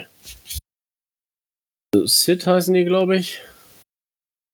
Ähm, das ist so, so eine Industrial EBM Band, äh, Darkwave Band. Und dann gibt es den Spruch, denn ihr elenden Leichenficker. Okay. ja, das beschreibt Gut. schon sehr viel vom Film, finde ich, ja. Mhm. Genau. So, jetzt Kalle kommt zu deinem. Ja, also ich äh, finde, jetzt tauche ich endgültig ins, ähm, ins Krimi-Genre ein, weil für mich geht es ja eigentlich im Krimi immer darum, entweder einen Mörder zu finden oder vielleicht wie ein Mörder auch gestellt wird. Ne? Also entweder wissen wir als Zuschauer schon den Mörder und dann geht es darum, wie er gefunden wird, oder es geht halt darum, dass man überhaupt mal erfährt, wer das ist. Und ähm, da haben wir jetzt hier einen Film, der ist wirklich auch ganz, ganz klassisch. Äh, das ist LA Confidential. Ähm, ist aus auch, glaube ich, Ende 90er und halt auch so ein Film, der sehr Hollywood und Los Angeles damals so in den 50er Jahren zeigt, ne, mit all den Verstrickungen und so weiter. Es geht hier sehr viel um Polizei, auch sehr gut besetzt mit Russell Crowe, Kevin Spacey und Kim Bessinger, auch Danny DeVito. Also wirklich, das ist die, die Top-Notch-Branche dann, also schauspielerisch total toll besetzt. Und wie halt hier alles ist, ist der Mord an sich ist nachher sogar schon Nebensache, sondern es geht mehr darum, was für Verstrickungen da sind, wer mit wem zusammenhängt, was die Motive sind hinter dem Mord. Ne? Und das ist so eine typische Geschichte, die halt von James Elroy, der hat die Romane geschrieben. Ähm, und da geht es halt darum, dass du durch eine Aufklärung eines Mordes immer tiefer in einen Sumpf gerätst ne? und nachher dann sozusagen keinen Weg mehr rausfindest. Ähm, und ich finde einfach den Film ganz toll, wie der einfach dargestellt ist die Schauspieler und die Bilder und so weiter. Ich finde, das hat noch diese Zeit der 50er Jahre, dieses so ein bisschen äh, Noir-Genre, hat das nochmal so richtig schön aufleben lassen. Und das hat für mich total viel Klasse. Also ein Film, der für mich auch so zeitlos ist, kann man bis heute nur gucken. Und eben halt Kim Bessinger damals nochmal in einer ganz tollen Rolle, total charismatisch und einfach sexy as hell. Halt Kim Bessinger. Genau. Ja, dann mache ich mal weiter war ich mir so die ganze Zeit nicht so sicher, was ich jetzt so in dieser Reihenfolge nehmen sollte. So, ja, bin jetzt dann doch wieder bei äh, Mission Impossible ge gelandet. Weil das halt für mich auch, natürlich ist es natürlich auch Thriller, aber ja, ähm, irgendwie auch Krimi. Deswegen, also, die, also eigentlich ist die ganze Serie, äh, Reihe, wobei ich natürlich schon noch beim ersten Teil mit am besten mir gefällt. Und der, der, ist ja eigentlich auch ein Krimi. Also der erste Teil ist definitiv ein Krimi, ja. finde ich. Ja. Und wie gesagt, die, der erste Teil gefällt mir halt immer noch am besten. Und ursprünglich basiert es ja auch auf dieser Fernsehserie, die es äh, gab mal äh, äh, streng geheim oder Top Secret. Ich weiß nicht, mhm. irgendwie sowas. Ich glaube, streng geheim ist diese Serie. Ich glaube, die ist Cobra übernehmen sie, oder? Ja, ich glaube, im Deutschen hieß es, glaube ich, streng geheim oder sowas. Okay. Ja, aber wie gesagt, also es äh, gab eigentlich schon mal so eine Fernsehserie, auf der das basiert. Aber wir reden ja jetzt von Mission Impossible, also der äh, Tom Cruise 3 oder Mission Impossible ist da schon was, was ich mir ganz gerne anschaue. Dann nehmen wir Teil 1, dann bist du auch, ähm, akzeptierst du es auch. Ja, den ersten Teil habe ich damals geliebt. Also ich war ja damals noch sehr jung und ich habe den Kino gesehen und ich war einfach hin und weg. Also auch Tom Cruise, also bei allem, was man vielleicht nicht mag, mögen kann an diesen Typen. Da gibt einiges. Aber ich finde einfach wieder, das spielt diese Rolle. Ne? Also ich, ich war einfach total, ich habe auch den Soundtrack damals hoch und runter gehört, ne? weil ich finde auch die Musik hat was sehr, sehr Tolles. Natürlich. Ne? Also der erste Teil, besonders das ist auch dieser Regisseur Brian De Palma. Also Brian De Palma kann einfach Thriller oder Krimis einfach total toll erzählen. Also ich fand ihn ja bis zum Ende spannend und ähm, eigentlich war auch bis zum Ende, finde ich, nicht ganz klar, wer eigentlich jetzt der Verräter war. Ne? Und ähm, das fand ich damals total toll. Ja, vielleicht war ich aber auch ähm, damals noch nicht so, äh, ja, habe ich nicht so viel gesehen, ne? aber für mich war das ein sehr prägender Film. Okay, Sammy, sag uns deine Nummer drei. Oh, meine Nummer drei. Ich hoffe, ihr kennt den. Das ist der Film Knives Out mit ähm, Daniel Craig. Äh, wie heißt die andere? Es sind auf jeden Fall bekannte Schauspieler da. Ist nicht Jamie Lee Curtis? Genau, Jamie Lee Curtis. Mir ist der Name entfallen. Jetzt, jetzt, jetzt kommst du wieder mit, mit guten an, ja? ähm, also du meintest, du, du meintest jetzt Halloween, ja? Nee, nicht Halloween. Ich meinte Knives Out. was anderes gespielt? ja, die hat auch mal was anderes gespielt, genau. Ey, True äh, Lies. Genau, True Lies auch mit Arnold Schwarzenegger zusammen. Mhm. Ähm, den Film habe ich mit meiner Freundin boah, vor drei Jahren Silvester geguckt. Der Film ist gar nicht schlecht. Äh, es geht darum, ähm, ein älterer Mann feiert seinen 85. Geburtstag und wird dann tot aufgefunden. Und dann wird ermittelt und so weiter, weil sie gehen erst vom Suizid aus, den vom Mord aus, aber am Ende stellt sich, glaube ich, heraus, er hat sich selber umgebracht und so weiter, weil er einfach der möchte und natürlich die Familie so, ja, was erben wir denn alles, ne? Und Daniel Craig äh, macht seine Sache ganz gut. Da ist nicht denn der typische James Bond, der ist ein bisschen anders, spielt er dort, ne? Aber absolut im, im, Guten, ne? Also ich finde ähm, echt, äh, man hat ihn damals schon angemerkt, finde ich, dass er die James Bond-Rolle eigentlich nicht mehr mochte, finde ich. Und man hat ihn angemerkt, er war einfach froh, mal was anderes zu spielen. Das, das stimmt natürlich. Hast du den geguckt, Carsten, jetzt? Nee. Oh, Mensch. Aber ich, ich muss sagen, ich fand den Film insgesamt nicht gut. Ich fand ihn einfach zu vorhersehbar. Also das war das, was mich einfach nicht mitgenommen ja. hat. Aber ich habe jetzt diese Fortsetzung, hier gibt es ja jetzt eine Fortsetzung, die kommt ja jetzt schon, die läuft, glaube ich, jetzt schon im Kino und soll jetzt aber schon demnächst wieder auf Netflix sein. Glass Onion heißt die. Ähm, die soll echt gut sein. Also die habe ich auch jetzt auf meiner Liste für die Weihnachtsferien ähm, als einen Film, den ich mir gucken möchte. Ist auch wieder mit Daniel Craig. Ne? Mhm. Und ähm, dieselben Rolle quasi wieder da bin ich mal gespannt. Also so scheinbar unserer Hercule, Hercule unserer Zeit. Ja. Ja, bin ich auch mal gespannt. Muss ich mir dann auch angucken. Also, ich. Ja, okay, der Film war vorhersehbar, so wie es abgelaufen ist, aber es, ich fand es schon nicht schlecht. Also, man war nicht in dem Film so, oh Gott, das ist der Mörder jetzt, aber man hat da schon gerne, weil die Familie auch so mega scheiße war. Ne? so, ja oh Gott, jetzt deckt die Scheiße doch endlich auf, ey. Ne? Ja. Naja. So, Stefan, deiner. Ähm, als drittes, ähm, das ist auch ein Film, der mir sehr am Herzen liegt, das ist Die üblichen Verdächtigen. Ähm, basierend ja auf wiederum einem anderen Film, nämlich äh, Casablanca wo ja am Ende gesagt wurde, äh, verhaften Sie die üblichen Verdächtigen. Aber das ist jetzt ein Film, der ist auch aus den 90ern und ich finde ihn einfach total toll. Also das ist ein Film, der auch mit Kevin Spacey wieder ist. Ich merke auch gerade, Kevin Spacey zieht sich hier durch und irgendwie ist mir das gerade unangenehm. Aber gut, ähm, lass mir das so hingestellt sein. Vielleicht muss man einfach mal äh, Schauspieler und äh, ne, Filme mal trennen. Ähm, ja, auf jeden Fall ein toller Film. Da geht es auch darum, dass halt äh, Gangster einen großen Coup ähm, machen und danach eben halt aber trotzdem alle festgenommen werden und eigentlich nie ganz klar ist, wer jetzt eigentlich die verraten hat und wer eigentlich im Hintergrund eine Rolle spielt und wer eigentlich am Ende sogar, weil es kommt auch zu einem großen Unfall, wo auch einer stirbt aus der Gruppe, wo auch nicht klar ist, wer das überhaupt alle den Typen umgebracht hat. Und das wird bis zum Ende nicht aufgelöst. Das ist also ein typischer Film, der auch so einen Plot-Twist hat, wo man dann aufgedeckt bekommt, wer es ist. Und äh, wenn man den Film eigentlich nicht kennt, dann ist das auch wirklich schwer, finde ich, vorauszusehen. Also das ist das, was ich an diesem Film so liebe, dass du eigentlich die ganze Zeit nicht checkst, äh, was da eigentlich läuft. Ne? Und eigentlich ein total toller Film. Also wirklich bis zum Ende spannend. Auch total tolle Schauspieler, die man auch bis heute noch kennt. Hier, das ist doch ähm, natürlich klar, mit Spacey müssen wir nicht mehr kommen, aber Benicio del Toro, ne, kennt vielleicht der ein oder andere noch. Mhm. Und Gabriel Bryan, äh, ein irischer Schauspieler, der auch vom Gesicht her vielen bekannt sein würde. Ähm, ne? Also das sind auch Stephen Baldwin, ne? die Baldwin-Brüder kennt man ja wahrscheinlich auch. Ähm, mehrere. Ja, genau, gibt es mehrere. Ähm, ja, also ganz, ganz toller Film und kann ich nur jedem empfehlen.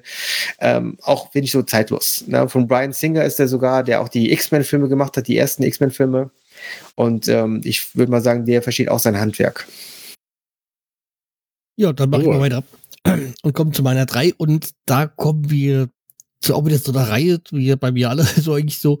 Und da kommen wir zu James Bond. Und könnte jetzt auch nicht so hundertprozentig sagen, welche Folge äh, oder welche, welcher Teil. Also ich habe ja James Bond habe ich auch mal mh, hm, gelesen. Und also in, in, in frühen, also in den späten 80ern quasi. Ich meine, da, da habe ich ja davon gelesen, weil ihn Fleming, der Erfinder, hat ja, äh, hat ja mit äh, Büchern angefangen. Und war ja selber Agent und hat ja da auf, äh, auf Jamaika dann auch gelebt. Also deswegen sind da ja auch viele Teile dann auch in der Karibik, äh, also die, die dann spielen dort. Aber ja, so von Live and Let Die, also Leben äh, und Sterben, was denn, äh, war halt auch einer, ein Teil, der mir gut gefallen hat, aber könnte auch sein, dass es sehr geprägt war von, äh, von, äh, von dem Titelsong, weil Live and Let Die von Paul McCartney, mhm ist ein fantastisches, ist ein fantastischer Song. Ja, toller Song. Aber die meisten Bond-Songs sind ja top. Ja. ja, also ist ja. Ansonsten würde ich sagen, äh, Goldfinger mit Gerd Fröbe, der das halt, äh, der halt auch Goldfinger äh, grandios spielt. Aber allerdings, wenn man diese Filme halt, egal welchen von jetzt aber Live Let Die oder Goldfinger, ist es natürlich nicht mehr politisch korrekt und es ist natürlich auch sexistisch, diese Filme von damals. Aber das ist halt so der Zeitgeist von damals gewesen. Ja, wird ja in den Büchern ja noch deutlicher. Ja, deswegen, also ist natürlich nicht mehr dem heutigen ähm, äh, Lebensstil gerecht oder, oder der heutigen Haltung zu gewissen Dingen.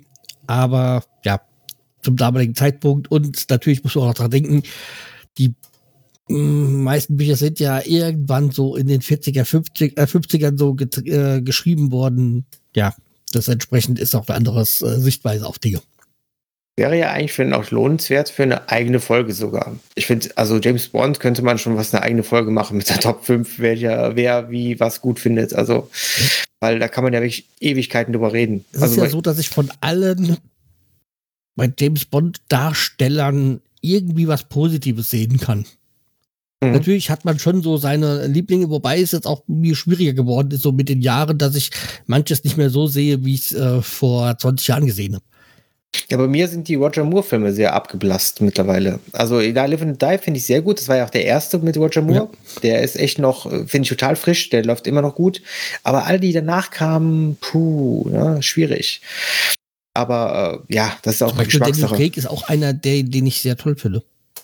Ja, ja, absolut, absolut. Und das ist ja der erste, finde ich, auch konsequent ist in seinem Ende. Ja, das ähm, Ende wissen wir ja noch nicht so ganz genau. Ähm, ähm, ähm, ähm, den einzigen, glaube ich, den ich nicht gesehen habe, war mit Timothy Dalton. Habt ihr den mal gesehen? Das sind ja zwei. Ja, License Na, to sind zwei sogar. License to ja, Kill zwei. und Living Daylights. Ja. Ja. Ah, okay. Hauptes Todes. Ihr seid die James Bond Inspekten. Ich kenne nur schon Connery meistens. Also ich ja. äh, Pierce Brosnan hat den noch gesehen, glaube ich. Pierce Brosnan. Ja. Und du hast ja doch diesen den, oh, ähm, der nur eine voll, der einen Film hat im, im Auftrag ihrer Majestät. Ja, ja. Das ist, glaube ich, der erste Lansbury. gewesen, ne? Ja. Lans George Lansbury, oder? George Lansbury. Ja, genau. Der gar nicht so schlecht war. Nee, ich finde ihn toll. Also der, der ist sogar eigentlich auch sehr nah am Buch, finde ich. Also das ist einer der wenigen, wo ich wirklich sage, der ist auch besonders, äh, welchen Bond ist Bond mal verheiratet? Ne? Da für kurze Zeit. Nein, nicht lange. Aber, ja, nicht lange, genau. ne? Aber ich, ich finde den total toll. Also ich, das ist sogar eigentlich, wenn ich darüber nachdenke, ich glaube, ich der letzte Bond, den ich gesehen habe, weil ich habe irgendwann mal abends einfach wirklich so nach Motto, ja, nichts zu tun und ich hatte einfach mal Bock auf den. Also das ist total toller äh, Bond und der ist total unterschätzt. Ja, bei Sky gab es ja diese Zeit lang diesen Kanal und da haben wir alles mal wieder so durchgesehen. Ja. Wir haben da diesen einen, da gibt es auch einen, der wenn so und so den haben wir uns gesehen und oh, den, den, ich wollte halt mal die komplette Staffel sehen und da hat man die diesen eigentlich äh, Fernsehfilmen quasi ansehen und das war nur schlecht. Da, da, da habe ich da mit der Viertelstunde gesagt, nee, jetzt ist gut. Ähm, ja, das war so irgendwie ein bisschen so Satire drauf. Ich weiß es nicht, aber es war einfach nur schlecht. Ja. Meinst du jetzt einen Film über James ja, so Bond? Film irgendwie so. Meinst du jetzt Casino Royale, den äh, mit äh, Woody Allen oder wie? Nee, ich weiß gar nicht mehr, wie, der, wie das hieß. Ähm, aber der ja, war schlecht halt. Also, das ist, äh, ja. Oder was doch Casino Royale kann auch sein, dass. Ja, es gibt ja den mit David Niven als James Bond, ja, der genau. in seinem Domizil dann ähm, quasi, äh, der geht ja in Rente und dann wird ja aus der Rente gebombt, weil er ja quasi dann von den. Ja, ähm, ja genau, das, genau. den meine ich, den. Ja, den, den muss man, ja, ja. Also ich, ich muss sagen, er hat, finde ich, viele lustige Szenen. Als Film finde ich ihn richtig scheiße eigentlich, aber ich finde, er hat super viele lustige Szenen. Also so einzelne Szenen finde ich total toll. Aber insgesamt ist der Film echt kappes. Da kannst du echt vergessen. Aber. Ja, also ähm, ich habe da nach einer Viertelstunde zum Beispiel nur, also nee, das geht nicht. Das, also ich, abschalten. Ich liebe ja die Szene, wo, ähm, weil es geht ja darum, dass ja die ganzen ähm, MI6-Agenten äh, ja. alle auffliegen und dann werden die ja nacheinander alle dann quasi kalt gemacht. Und da gibt es ja die Szene, wo auch Woody Allen einen MI6-Agenten spielt und die liebe ich, warum auch immer. Es ist total absurd, weil der steht ja da vor einem Schießungskommando, hat hinter sich so eine sehr, sehr ähm, ja, niedrige Mauer, ne? Und dann dreht er sich einfach um und sagt ja, ja und tschüss, ne? Und klettert einfach kurz über die Mauer, ne? Und äh, vergisst aber, dass auf der anderen Seite auch ein Erschießungskommando wartet, was einen anderen Typen erschießen möchte, ne? Und die Szene fand ich einfach super lustig. Warum auch immer, an die Szene muss ich immer wieder denken. Ja, okay, naja. soweit habe ich, glaube ich, nie gesehen. Ist, äh, ja, muss man nicht, muss man nicht geguckt haben. Ja. Okay, wir äh, schweifen ab und geben Semi die Chance, sein Top 2 zu sagen. Wir schweifen immer ab. Ähm, meine Top 2 ist der Film The Getty. Egal, gibt's auf Netflix mit Jack Gyllenhaal. Und er spielt einen Polizisten, der eine Einsatzleitung spielt. Das ist auch ein Kammernspiel. Man sieht, glaube ich, nur diese Einsatzleitstelle, mehr nicht. Und das Telefonat, was er gerade führt, da ruft ihn eine Frau an, die angeblich entführt wird. Und er versucht irgendwie Streifen dahin zu schicken, da ist aber noch ein Waldbrand und so weiter. Und angeblich hätte sie ihren Mann entführt. Ähm, irgendwann kommt die Einsatz, also ein Einsatz, Streifenwagen zu dem Haus hin und sieht ein Mädchen, also es gibt so zwei Kinder, ein Mädchen total mit Blut verschmiert und so weiter. Und der Junge äh, hat einen Bauch aufgeschlitzt. Dabei hat sich herausgestellt, dass die Mutter eigentlich äh, nicht entführt worden ist. Der Vater bringt sie einfach nur in die Psychiatrie, weil sie einfach psych psychiatrisch gestört ist. Und ähm, man ist immer davon ausgegangen, dass der Vater der Entführer ist. Und ähm, weil die, die Anrufer ihn ganz schön gut manipulieren konnte. Also der Film ist ziemlich, ziemlich gut, auch wenn es nur ein Kammerspiel ist, aber man kann sich den echt ansehen. Also ich fand den sehr, sehr spannend. Hm, klingt sehr gut, ja. Habe ich nicht gesehen. Würde ich mal wirklich auf die Liste setzen. Müsste ja, mir hat der Name noch niemals untergekommen. Also, also gehör, gehört habe ich schon davon, aber okay. ähm, noch nie, also so wie du es gerade erzählst und was ich jetzt gerade auch so hier sehe beim Recherchieren, sieht gut aus.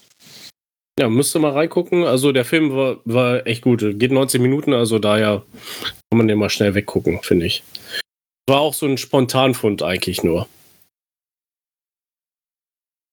Ja. Stefan, deine Nummer zwei. Ja, meine Nummer zwei, gehen wir jetzt ganz weit zurück, ne? also äh, quasi 62 Jahre und dann sind wir im Jahr 1960 und da lief der Film äh, Psycho oder wie man in Deutsch sagen Psycho. Ja, da äh, waren wir ja gerade der Psychiatrie. Genau, wir waren gerade in der Psychiatrie. Und also ich finde, wenn es dann einen quasi, ähm, ja, Krimi oder Thriller, es ist ja eigentlich auch ein Krimi, weil es geht ja auch um die Auflösung eines Mordes. Ne? Man findet nur zufälligerweise einen Serienmörder oder einen Typen, der einfach nur einen Kacks hat. Ähm, ja, ich finde einfach der erste Teil warum auch immer, er läuft immer und der ist in Schwarz-Weiß gedreht, dann kann man sagen, ja, gegen Schwarz-Weiß-Film bin ich allergisch, oder hasse ich, keine Ahnung. Ich finde den Film einfach immer noch toll. Es ist einfach auch jede Einstellung bei Hitchcock ist einfach immer durchdacht. Es ist einfach Kino par excellence. Ja, und also, die berühmteste Messerszene ja, die berühmteste Messerszene mit sehr vielen Schnitten oder Cuts oder wie auch immer, ne? Also das ist auf, Schnitte auf mehreren Ebenen. Ähm, und halt aber auch einen total tollen äh, Musikscore, also diese filmkomponierte Musik. Ich glaube, wenn man die einmal gehört hat, vergisst man die einfach nicht, weil die auch super oft noch in anderen Filmen vorkommt, indirekt, ne? als so Zitat. Aber ähm, also das ist so, der, der Film hat ja wirklich eine ganze Generation von ähm, Krimis und von Psychofullern geprägt. Und wenn man diesen Film nicht gesehen hat, dann würde ich sagen, dann hat man einfach etwas in seiner Filmbibliothek vergessen. Ja. Ja, oder man ist halt so jung und sagt sich so, so alten Zeug, schauspiel ich an. Ja, oder so. Ähm, mal ganz kurz, habt ihr die Serie Bates? Bates im Hotel, ja, habe ich gesehen. Habt ihr die auch mal geguckt? The Bates ist eine Band aus Kassel, glaube ich. Nee, aber es ist ja Bates, ah, okay. Motel, Bates Motel, meinst du, ne? Ja. Ja, hallo? Ah, ja, jetzt ja. ich wieder. Ja. Hallo? Also immer bei, okay. bei Bates äh, schaltet's ab. Okay, bei Bates schaltet's mal ab. Ich meinte die Serie Bates Motel. Mhm, die ja. Kalle. Tolle Serie. Ja. Also äh, finde ich auch, kommt, wird den Ganzen auch, finde ich, gerecht. Also es gibt ja diese ganzen Nachfolger von Psycho 2, 3 und Schlag mich tot, ich weiß gar nicht, wie viele Fortsetzungen es gab. Ähm, die waren aber alle dann nur, nur mal abklatscht. Und ich finde, Base Motel geht so ein bisschen wieder eher auch ran und äh, gibt den Figuren auch ein bisschen mehr Raum. Also ich, ich fand die Serie auch gut. Okay. Äh, American Psycho, ist das äh, die gleiche Basis? Das ist ja Nein, Christian Bale, ist das? Nein. Nee, das ist was anderes dann, ne? Okay. Ja, und der ist aber auch extrem gut. Also ähm, da habe ich aber das Buch gelesen und muss sagen, das Buch ist aber wirklich eine Ecke härter. Also es, es gab kaum ein Buch, was ich gelesen habe, was so hart zu lesen, so grafisch auch war in seiner Beschreibung. Also damals war der Film ja, der, das Buch ja teilweise auf dem Indiz, also es war quasi verboten, das zu publizieren, weil das einfach ultra hart war. Also als ich das gelesen habe als junger Ink-Student, boah, das ist echt, also das ist so explizit und man muss sagen, da ist der Film sogar eigentlich sehr, sehr seicht gegen. Okay, also, also muss ich mir das Buch besorgen. Ja, Buch ist Hammer. Alles klar. Jo, Carsten, jetzt bist du dran. Ja, und da werden wir wieder auf eine Filmreihe, wobei es halt auch wieder da so für mich so die Teil 1, das Entscheidende ist, also das, äh, der Pate, habe ich mir dann noch irgendwann mal, also so, so als Download mal so dieses komplette Paket da mit allen Teilen war, mir mal geshoppt. Weil irgendwie ist es halt schon so, äh, der Pate, das, das hat schon was. Also, die, wie gesagt, diese, diese äh, Serie, ich weiß, ich weiß, ich weiß gar nicht, aus, von, von wann die ist, äh, noch, zwar jetzt nicht gerade 72 mhm. ist es erschienen. Also ist schon ewig alt, aber ist halt auch äh, sehr gut äh, besetzt. So, also Marlon Brando, El Pacino, da sind schon ein paar gute, erfolgreiche Schauspieler schon äh, mit dabei und dieses, dieses ganze Mafia- Genre ist da ja auch wirklich gut wiedergegeben. Und das sind halt auch Zitate schon in vielen, äh, schon sehr oft äh, zitiert worden sind von bei irgendwelchen Partys oder sonstiges. Absoluter Klassiker. Ja, es ist halt ein Klassiker und äh, ja, ich weiß jetzt nicht, ob das alles immer so stimmt, was da, da gebracht worden ist, so mit äh, Pferdeköpfen und sonstiges, aber scheißegal, es ist unterhaltsam und äh, eine tolle Filmreihe. Und besonders finde ich eine der äh, Filmreihen, wo man wirklich sagen kann, ich finde der zweite Teil ist sogar noch besser als der erste. Also kann man es vielleicht drüber streiten, ja. aber wenn du mal wirklich, also. Ich, ich sage jetzt nicht, dass der zweite äh, schlecht wäre, nur der erste toll ist. Ähm, aber wie gesagt, die, was war das, der dritte, vierte, da wäre ich jetzt nicht mehr so mit dabei, aber Nein. der zweite, ja. Aber was interessant ist, es gibt ja jetzt auf Paramount ähm, auch eine Serie über die Produktion von der Pate, die Offer. Und äh, da geht es wirklich darum, dass man quasi anhand einer Serie erzählt, wie der Pate entstanden ist. Und das muss wohl super interessant sein. Also ich habe es selber noch nicht gesehen, weil ich jetzt Paramount nicht habe aber ähm, soll wohl sehr gut sein, auch von den Schauspielern her und soll auch sehr nah an der wahren Geschichte sein im Hintergrund. Also sie, sie klingt wohl ähnlich spannend wie altes Original auch fast. Aber zumindest der, also die Familienname Corleone ist einem im, im Kopf geblieben. Ja, und was ich auch sehr cool finde, ich weiß gar nicht, Carsten, hast du es vielleicht mal gesehen? Es gibt ja wohl einen Cut, wo die ersten beiden Filme in der chronologischen Reihenfolge gezeigt werden.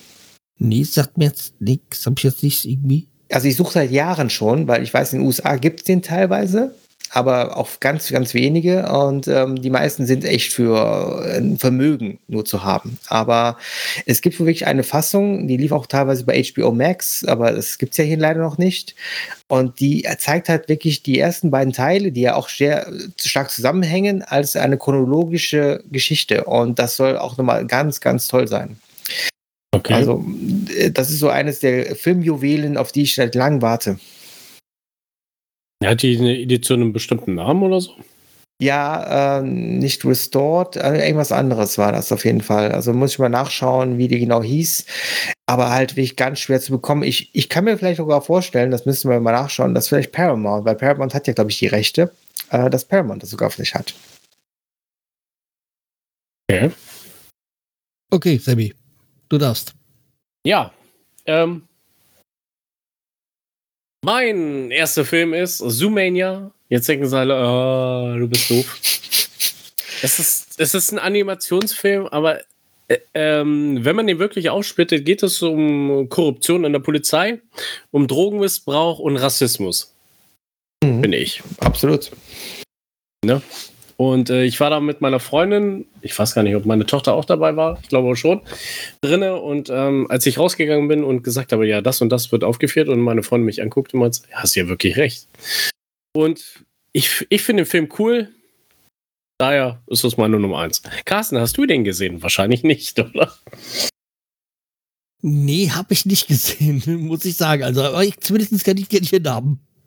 Karl, hast du den gesehen? Ja, und ich liebe ja die Szene immer wieder mit dem Faultier, ne? Das ist so in, in Zeitlupe quasi wirklich. Ja. Ah, doch, dann kenne ich doch, doch, doch, tatsächlich, da kenne ich den. Das mit, der, mit, dem Faul, wo ganz, ganz, ganz langsam abgestempelt wird. Ja, genau. Ja, genau. genau. Wo sie da warten und er so, ja. Also, wie gesagt, genau. das ist eine absoluten All-Time-Favorite-Scenes. Also, die Szene. Ja, so äh, kenne ich das auch bei uns von der Firma. Dass so Dinge ganz langsam entschieden werden. Ja, wie gesagt, also der Film ist ziemlich cool, gut für Kinder, aber wie gesagt, es, es geht wirklich um Korruption, dann geht es um Drogenmissbrauch. wie eine Stadt vergiftet wird und dann die Ausspeisung, äh, der Rassismus zwischen Fleisch und Pflanzenfresser, ne? Also daher. Kann man sich die gerne mal angucken. Ich glaube, da macht man auch nichts falsch. Ja, absolut. So, Stefan, deine. Ja, also mein Alltime favorite was so Krimis betrifft, ist Sieben ähm, von David Fincher, der einfach, finde ich, in den 90er Jahren einfach nur einen super Film nach dem anderen gemacht hat. Also damals als Sieben, The Game, äh, und ähm, auch Fight Club. Das sind diese Filme, die einfach so einen Plot-Twist haben und einfach einen noch mal in letzter Minute richtig rumreißen. Und ich finde, Sieben ist dabei für mich der, der König unter den ähm, Filmen, die also einen Plot-Twist haben. Also hier geht es ja auch um einen äh, Serienmörder, der halt versucht, anhand von sieben Morden halt äh, so die ganzen Todsünden darzustellen. Und äh, Brad Pitt und Morgan Freeman als quasi junger und alter Cop finde ich ein super Duo und gleichzeitig dann auch den Mörder, dessen Schauspielernamen ich jetzt nicht nennen werde wieder, weil der schon so oft genannt worden ist. Und halt die letzte Auflösung einfach, also darüber habe ich sogar in der Uni damals eine Hausarbeit geschrieben, weil ich das einfach so krass fand, wie das filmisch dargestellt worden ist, wie das so erzählt worden ist. Also das ist für mich ein Film, der auch für mich wieder ein anderes Level hat als andere Filme. Finde ich oft kopiert worden, versucht worden zu kopieren, aber ich finde in der Form nie erreicht worden. Ja, und auch die, diese Darstellung der, diese Welt ist ja oft dann, es regnet oft, es ist sehr düster und das ist alles so marode und das, es hat einfach total viel Atmosphäre und Stimmung. Und ich finde, das hat David Fincher in den 90er Jahren einfach perfekt gekonnt und der 96 hat immer, muss gewesen sein. Und äh, der hat das einfach damals perfekt gekonnt und später dann hat er irgendwie so ein bisschen kein Ende mehr gefunden. Also wenn die Enden immer so ein bisschen die Plot-Twists waren, war es danach so, dass er die Enden nicht mehr gefunden hat. Bei Zodiac zum Beispiel sehen wir das, ähm, den wir ja auch fast in die Liste genommen hätten. Ähm, aber ich finde, sieben ist für mich halt der König. Also sieben habe ich eine ganz besondere Erinnerung dazu. Jetzt kommt's. Ein bisschen Anekdote. Deswegen kann ich mich auch so an das Jahr erinnern, weil ich habe den im Kino gesehen tatsächlich. Und wo habe ich die gesehen? In Hannover im Kino. In also, Hannover? Ja. Und jetzt weiß ich, wo auch das äh, kälteste Kino in Deutschland steht, nämlich in Hannover. ja, Cinemax, ne, oder? Ich weiß nicht mehr, ob das, das dann, ich glaube, das da hat, hat man nicht, wir sind dann in ein anderes oder so. Ich war, ich war da, da, ich habe nämlich 96, 97 meinen Zivildienst gemacht, deswegen weiß ich das ganz genau. Wir waren da gerade in der Nähe von Hannover, da, ähm, für zwei Wochen stationiert, also, also was stationiert, also da diesem Lehrgang. Lehrgang vor allem mit 2E. Jedenfalls, und da haben wir dann gedacht, ja, dann gehen wir nach, fahren wir nach Hannover dann äh, in, ins Kino und es war saukalt. Wir haben dann den Film gesehen. Der Film, toll, ja, gut. Jetzt bei Morgan Freeman jetzt nach der Geschichte in Katar muss man sich so ein bisschen Sorgen machen, aber okay. Äh, ja, jedenfalls dieses, die, diesen Film oder diesen Filmbesuch, sagen wir mal so, der war genauso äh, sinnlos oder besonders wie diese ganzen zwei Wochen, die ich damals in der Nähe von Hannover verbracht Ja. Okay, das war jetzt nicht die schöne Anekdote, aber gut, das ist auf jeden Fall. aber wie gesagt, der Film ist gut, ist toll, den kann ich mir auch jederzeit wieder anschauen. Das sind halt einfach nur so private Erlebnisse, die man damit sowas verbindet. Die, dieselbe Erfahrung habe ich ungefähr gehabt mit The Game damals. Ich habe nämlich The Game, wollte ich im Kino gucken. Ne, der war ja der Film danach von David Fincher. Und ich war total angespannt, dachte, oh Gott, toller Film. War das und das so mit dem Baseballspieler? Ne, mit äh, Michael Douglas. Wo der, ist das ja genau. Ja, wo der verarscht wird und die ganze Zeit dann äh, denkt, das ist ja jetzt so eine, dass er jetzt quasi von so einer Organisation hops genommen wird und alle sich gegen ihn verschworen haben. Äh, totaler, toller Film. Aber ich wollte ihn damals in Kinos gucken und ich hatte halt dann eben mit meinem besten Freund ins Kino gegangen. Wir haben Popcorn, ähm, Cola, alles gekauft, ne, waren uns dann äh, hindern setzen. Das Kino war auch leer, total toll, ne, also tolle Stimmung. Und ähm, was war? Der Film fing an, es war schwarzer Bildschirm, The Game und plötzlich Filmriss. Und während ja heute alles digital gezeigt wird, vieles, ne, äh, war damals Filmriss, Filmriss. Also da war nichts mehr. Ne? Und ich hatte auch die Angewohnheit, immer halt beim Popcorn auch schnell aufzuessen. Und plötzlich hatte ich einfach viel Popcorn im Magen, aber keinen Film gesehen. Ich war, war super. ich war sehr unglücklich, sagen wir es mal so. Das habe ich ja mit Tin Cup, diesen Film, den habe ich da bei einer Sneak Preview gesehen. Und äh, äh, der Tin Cup ist ja mit, oh, der mit Wolfgang Zwiers, der, ähm, Ah ja, Michael, äh, mit den Kevin Costner, ja. Kevin Costner. Ja. Und da gibt es ja dieses, nicht Faultier, äh, irgendwie so eine komische Stil läuft immer ganz vorne da drüber und der Film ist am Anfang gleich dreimal oder äh, so The Caddyshack oder was? Bitte? The Caddyshack oder was? Nee, also, wie gesagt, ähm, irgend so ein komisches Tier läuft da drüber, äh, ganz am Anfang über die, über die Straße von rechts nach links. Ach so. Und äh, also eigentlich unwichtig für die ganze Story, aber genau da ist er immer gerissen und immer wieder den, den, den Anfang gesehen. dann kam dann, dann ging das bei dem anderen Kino nicht, dann kamen die noch alle noch mit dazu. Und dann irgendwie so war dann eigentlich nur die, die Witze dann äh, von den Leuten, weil sie nach dem dritten, vierten Mal genervt waren. Und er so, ich weiß es, weil er irgendwie so am Anfang so, so einen Witz erzählt oder eine Frage äh, gestellt wird. Aber wie gesagt, wenn du halt einen Film dann irgendwie drei oder vier Mal äh, am Anfang siehst, also die ersten zehn Minuten äh, drei, vier Mal siehst, dann ja, bist du schon ein bisschen genervt und freust dich, wenn es endlich mal weitergeht. Ja, ich habe ihn damals meinen nicht mehr weitergeguckt. Also insofern hast du was. Äh, ich habe ihn damals meinen Film ja nicht so, weitergeguckt. Ja. Also The Game habe ich nicht mehr geguckt. Die habe ich erst später im, im, Fernsehen gesehen. Aber ja, das ist natürlich auch lustig, wenn man dieselbe Szene drei, vier Mal sieht. Ähm, wo waren wir jetzt stehen geblieben? Jetzt du bist, glaube ich, jetzt dran mit deinen. Ja, Top. ja, da bin ich jetzt dran. Ja, und dann kommen wir, wir sind bleiben jahrestechnisch ungefähr beim gleichen ein Jahr früher, nämlich beim ersten Teil von Bad Boys mit äh, dem Willy Schmidt, Will Smith dem und Willi Martin Lawrence. Hab schon nie so gehört, sehr geil. Ja. Willy, Willi Schmidt, da müssen wir uns gerade beschissen vor. und wie gesagt, diese, ich habe ja den mit meiner damaligen Freundin im, im Kino gesehen, weil natürlich sie halt auch von Fresh Prince halt so äh, ganz begeistert war von Willy Schmidt.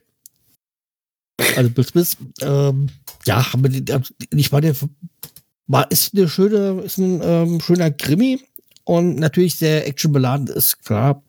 Und der erste Teil und der zweite Teil sind halt auch schon toll. Jetzt äh, natürlich bei Bad Boys for Life natürlich, ich kann Kritiken verstehen, aber andererseits ist es halt auch sehr uh, unterhaltsam.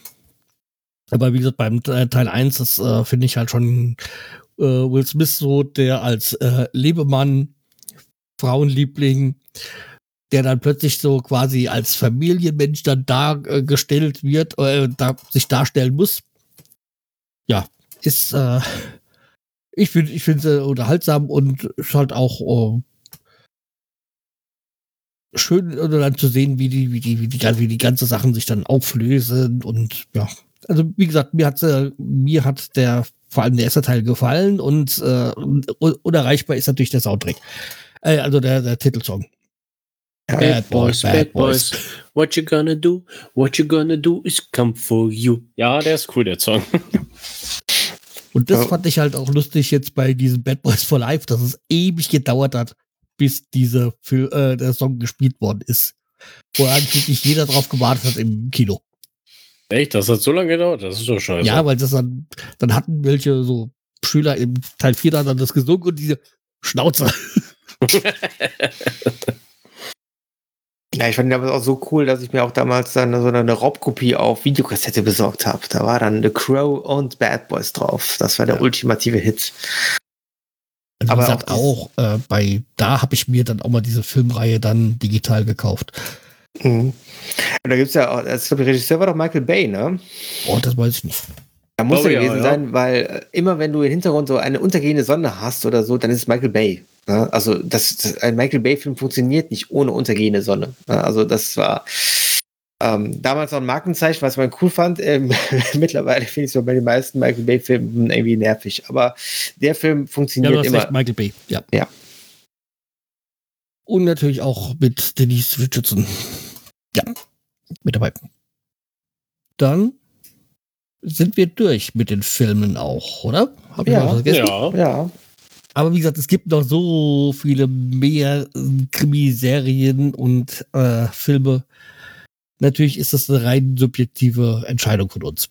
Absolut. Also man hätte das bestimmt noch mal um jeweils ja, 30, 40 insgesamt. Ich habe ja, als ich dann die, das ja vorgeschlagen habe und danach die Liste mir gemacht habe, so von diesen, was mir so einfällt, habe ich ja dann auch noch bei uns in die Gruppe geschrieben, ich brauche eine Top 20. ja. Weil ich müsste mich von dem einen oder anderen da trennen und so, aber ja. Äh.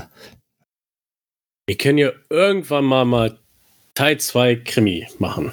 Nee, ja. ich, hatte, ich hätte ja zum Beispiel ein, mal eine Idee, wie wir das auch machen könnten, nach Jahrzehnten Filme, eine Top äh, in Jahrzehnten oder Jahren zu machen. Auch nicht oh, schlecht. Ja. ja. Auch nicht schlecht. Das ist eine gute Kann man Idee. ja Genre übergreifen, da muss man nicht irgendwo bleiben, aber in welches, äh, in diesem Jahrzehnt oder in da einem, äh, oder in dem Jahr mhm. Äh, die Lieblingsfilme waren. Ja. No. Oder sagen wir mal, ich würde sagen, nicht in dem Jahr waren, aber da erschienen sind. Ja, nee, finde ich gut. Das ist eine gute Idee. Da kann man ja auch so ein bisschen über die Zeit an sich ja sprechen oder das Jahrzehnt, ja. ne? weil das ja auch so ein bisschen meistens so viele Sachen so gleich waren oder gewisse Sachen so typisch waren. Ne? Wir müssen halt so eigentlich werden, ob wir jetzt irgendwie Jahre machen oder Jahrzehnte. Aber okay, das äh, können wir dann nochmal unter uns klären. Ansonsten bleibt mir zu danken meinen beiden Gästen heute. Ja, wir haben zu danken. Bitte, bitte. Und äh, wir hören uns dann demnächst wieder. Und wenn ihr die beiden gerne mal wieder hören wollt, dann hört bei der Werderaute rein.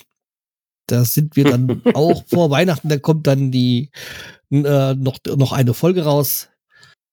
Und ja, da wird das, wie die wird auch nicht ganz so viel Fußball, also wird auch schon Fußball sein, aber natürlich, sie wird wohl eher äh, munter lustig werden. Das mhm. vermute ich jedenfalls. Vielleicht kann ich noch kurz reinstreuen. Ich bin ja demnächst auch als Gast zu hören bei Bolzer Bomber Ballartisten, ne, wo ich auch in der Folge mitgemacht habe. Und äh, die Folge müsste jetzt demnächst auch rauskommen. Ja, also von daher, wer sich für diesen tollen Podcast auch interessiert, der wird dann auch mich ja mal kurz hören können. Kurz ist gut, vielleicht ein bisschen länger, aber ne, das wird man ja sehen oder hören. Ja, seid nicht überrascht, wenn ihr reinhört und ihr Semi kaum hört. Das ist dann so. Ja, äh, Jana quatschen einfach zu viel. okay, wie gesagt, äh, wir hören uns hier an dieser Stelle demnächst mal wieder. Und äh, ja, aber das kann jetzt Zeit sein. Wir haben jetzt, also, wir haben zwischen der letzten und der jetzt schon mal recht schnell wieder äh, die neue Folge gebracht. Das stimmt natürlich. Das ja, ging das, eigentlich ratzfatze. Also zwischen Teil 4 äh, und 5 war jetzt nicht so viel. Zwischen Teil 3 und 4 war es doch etwas länger. ja. Okay, dann, wie gesagt, bleibt mir treu, fehlt mich weiter. Macht's gut. Tschüss, der Schreihals. Ciao. Ciao.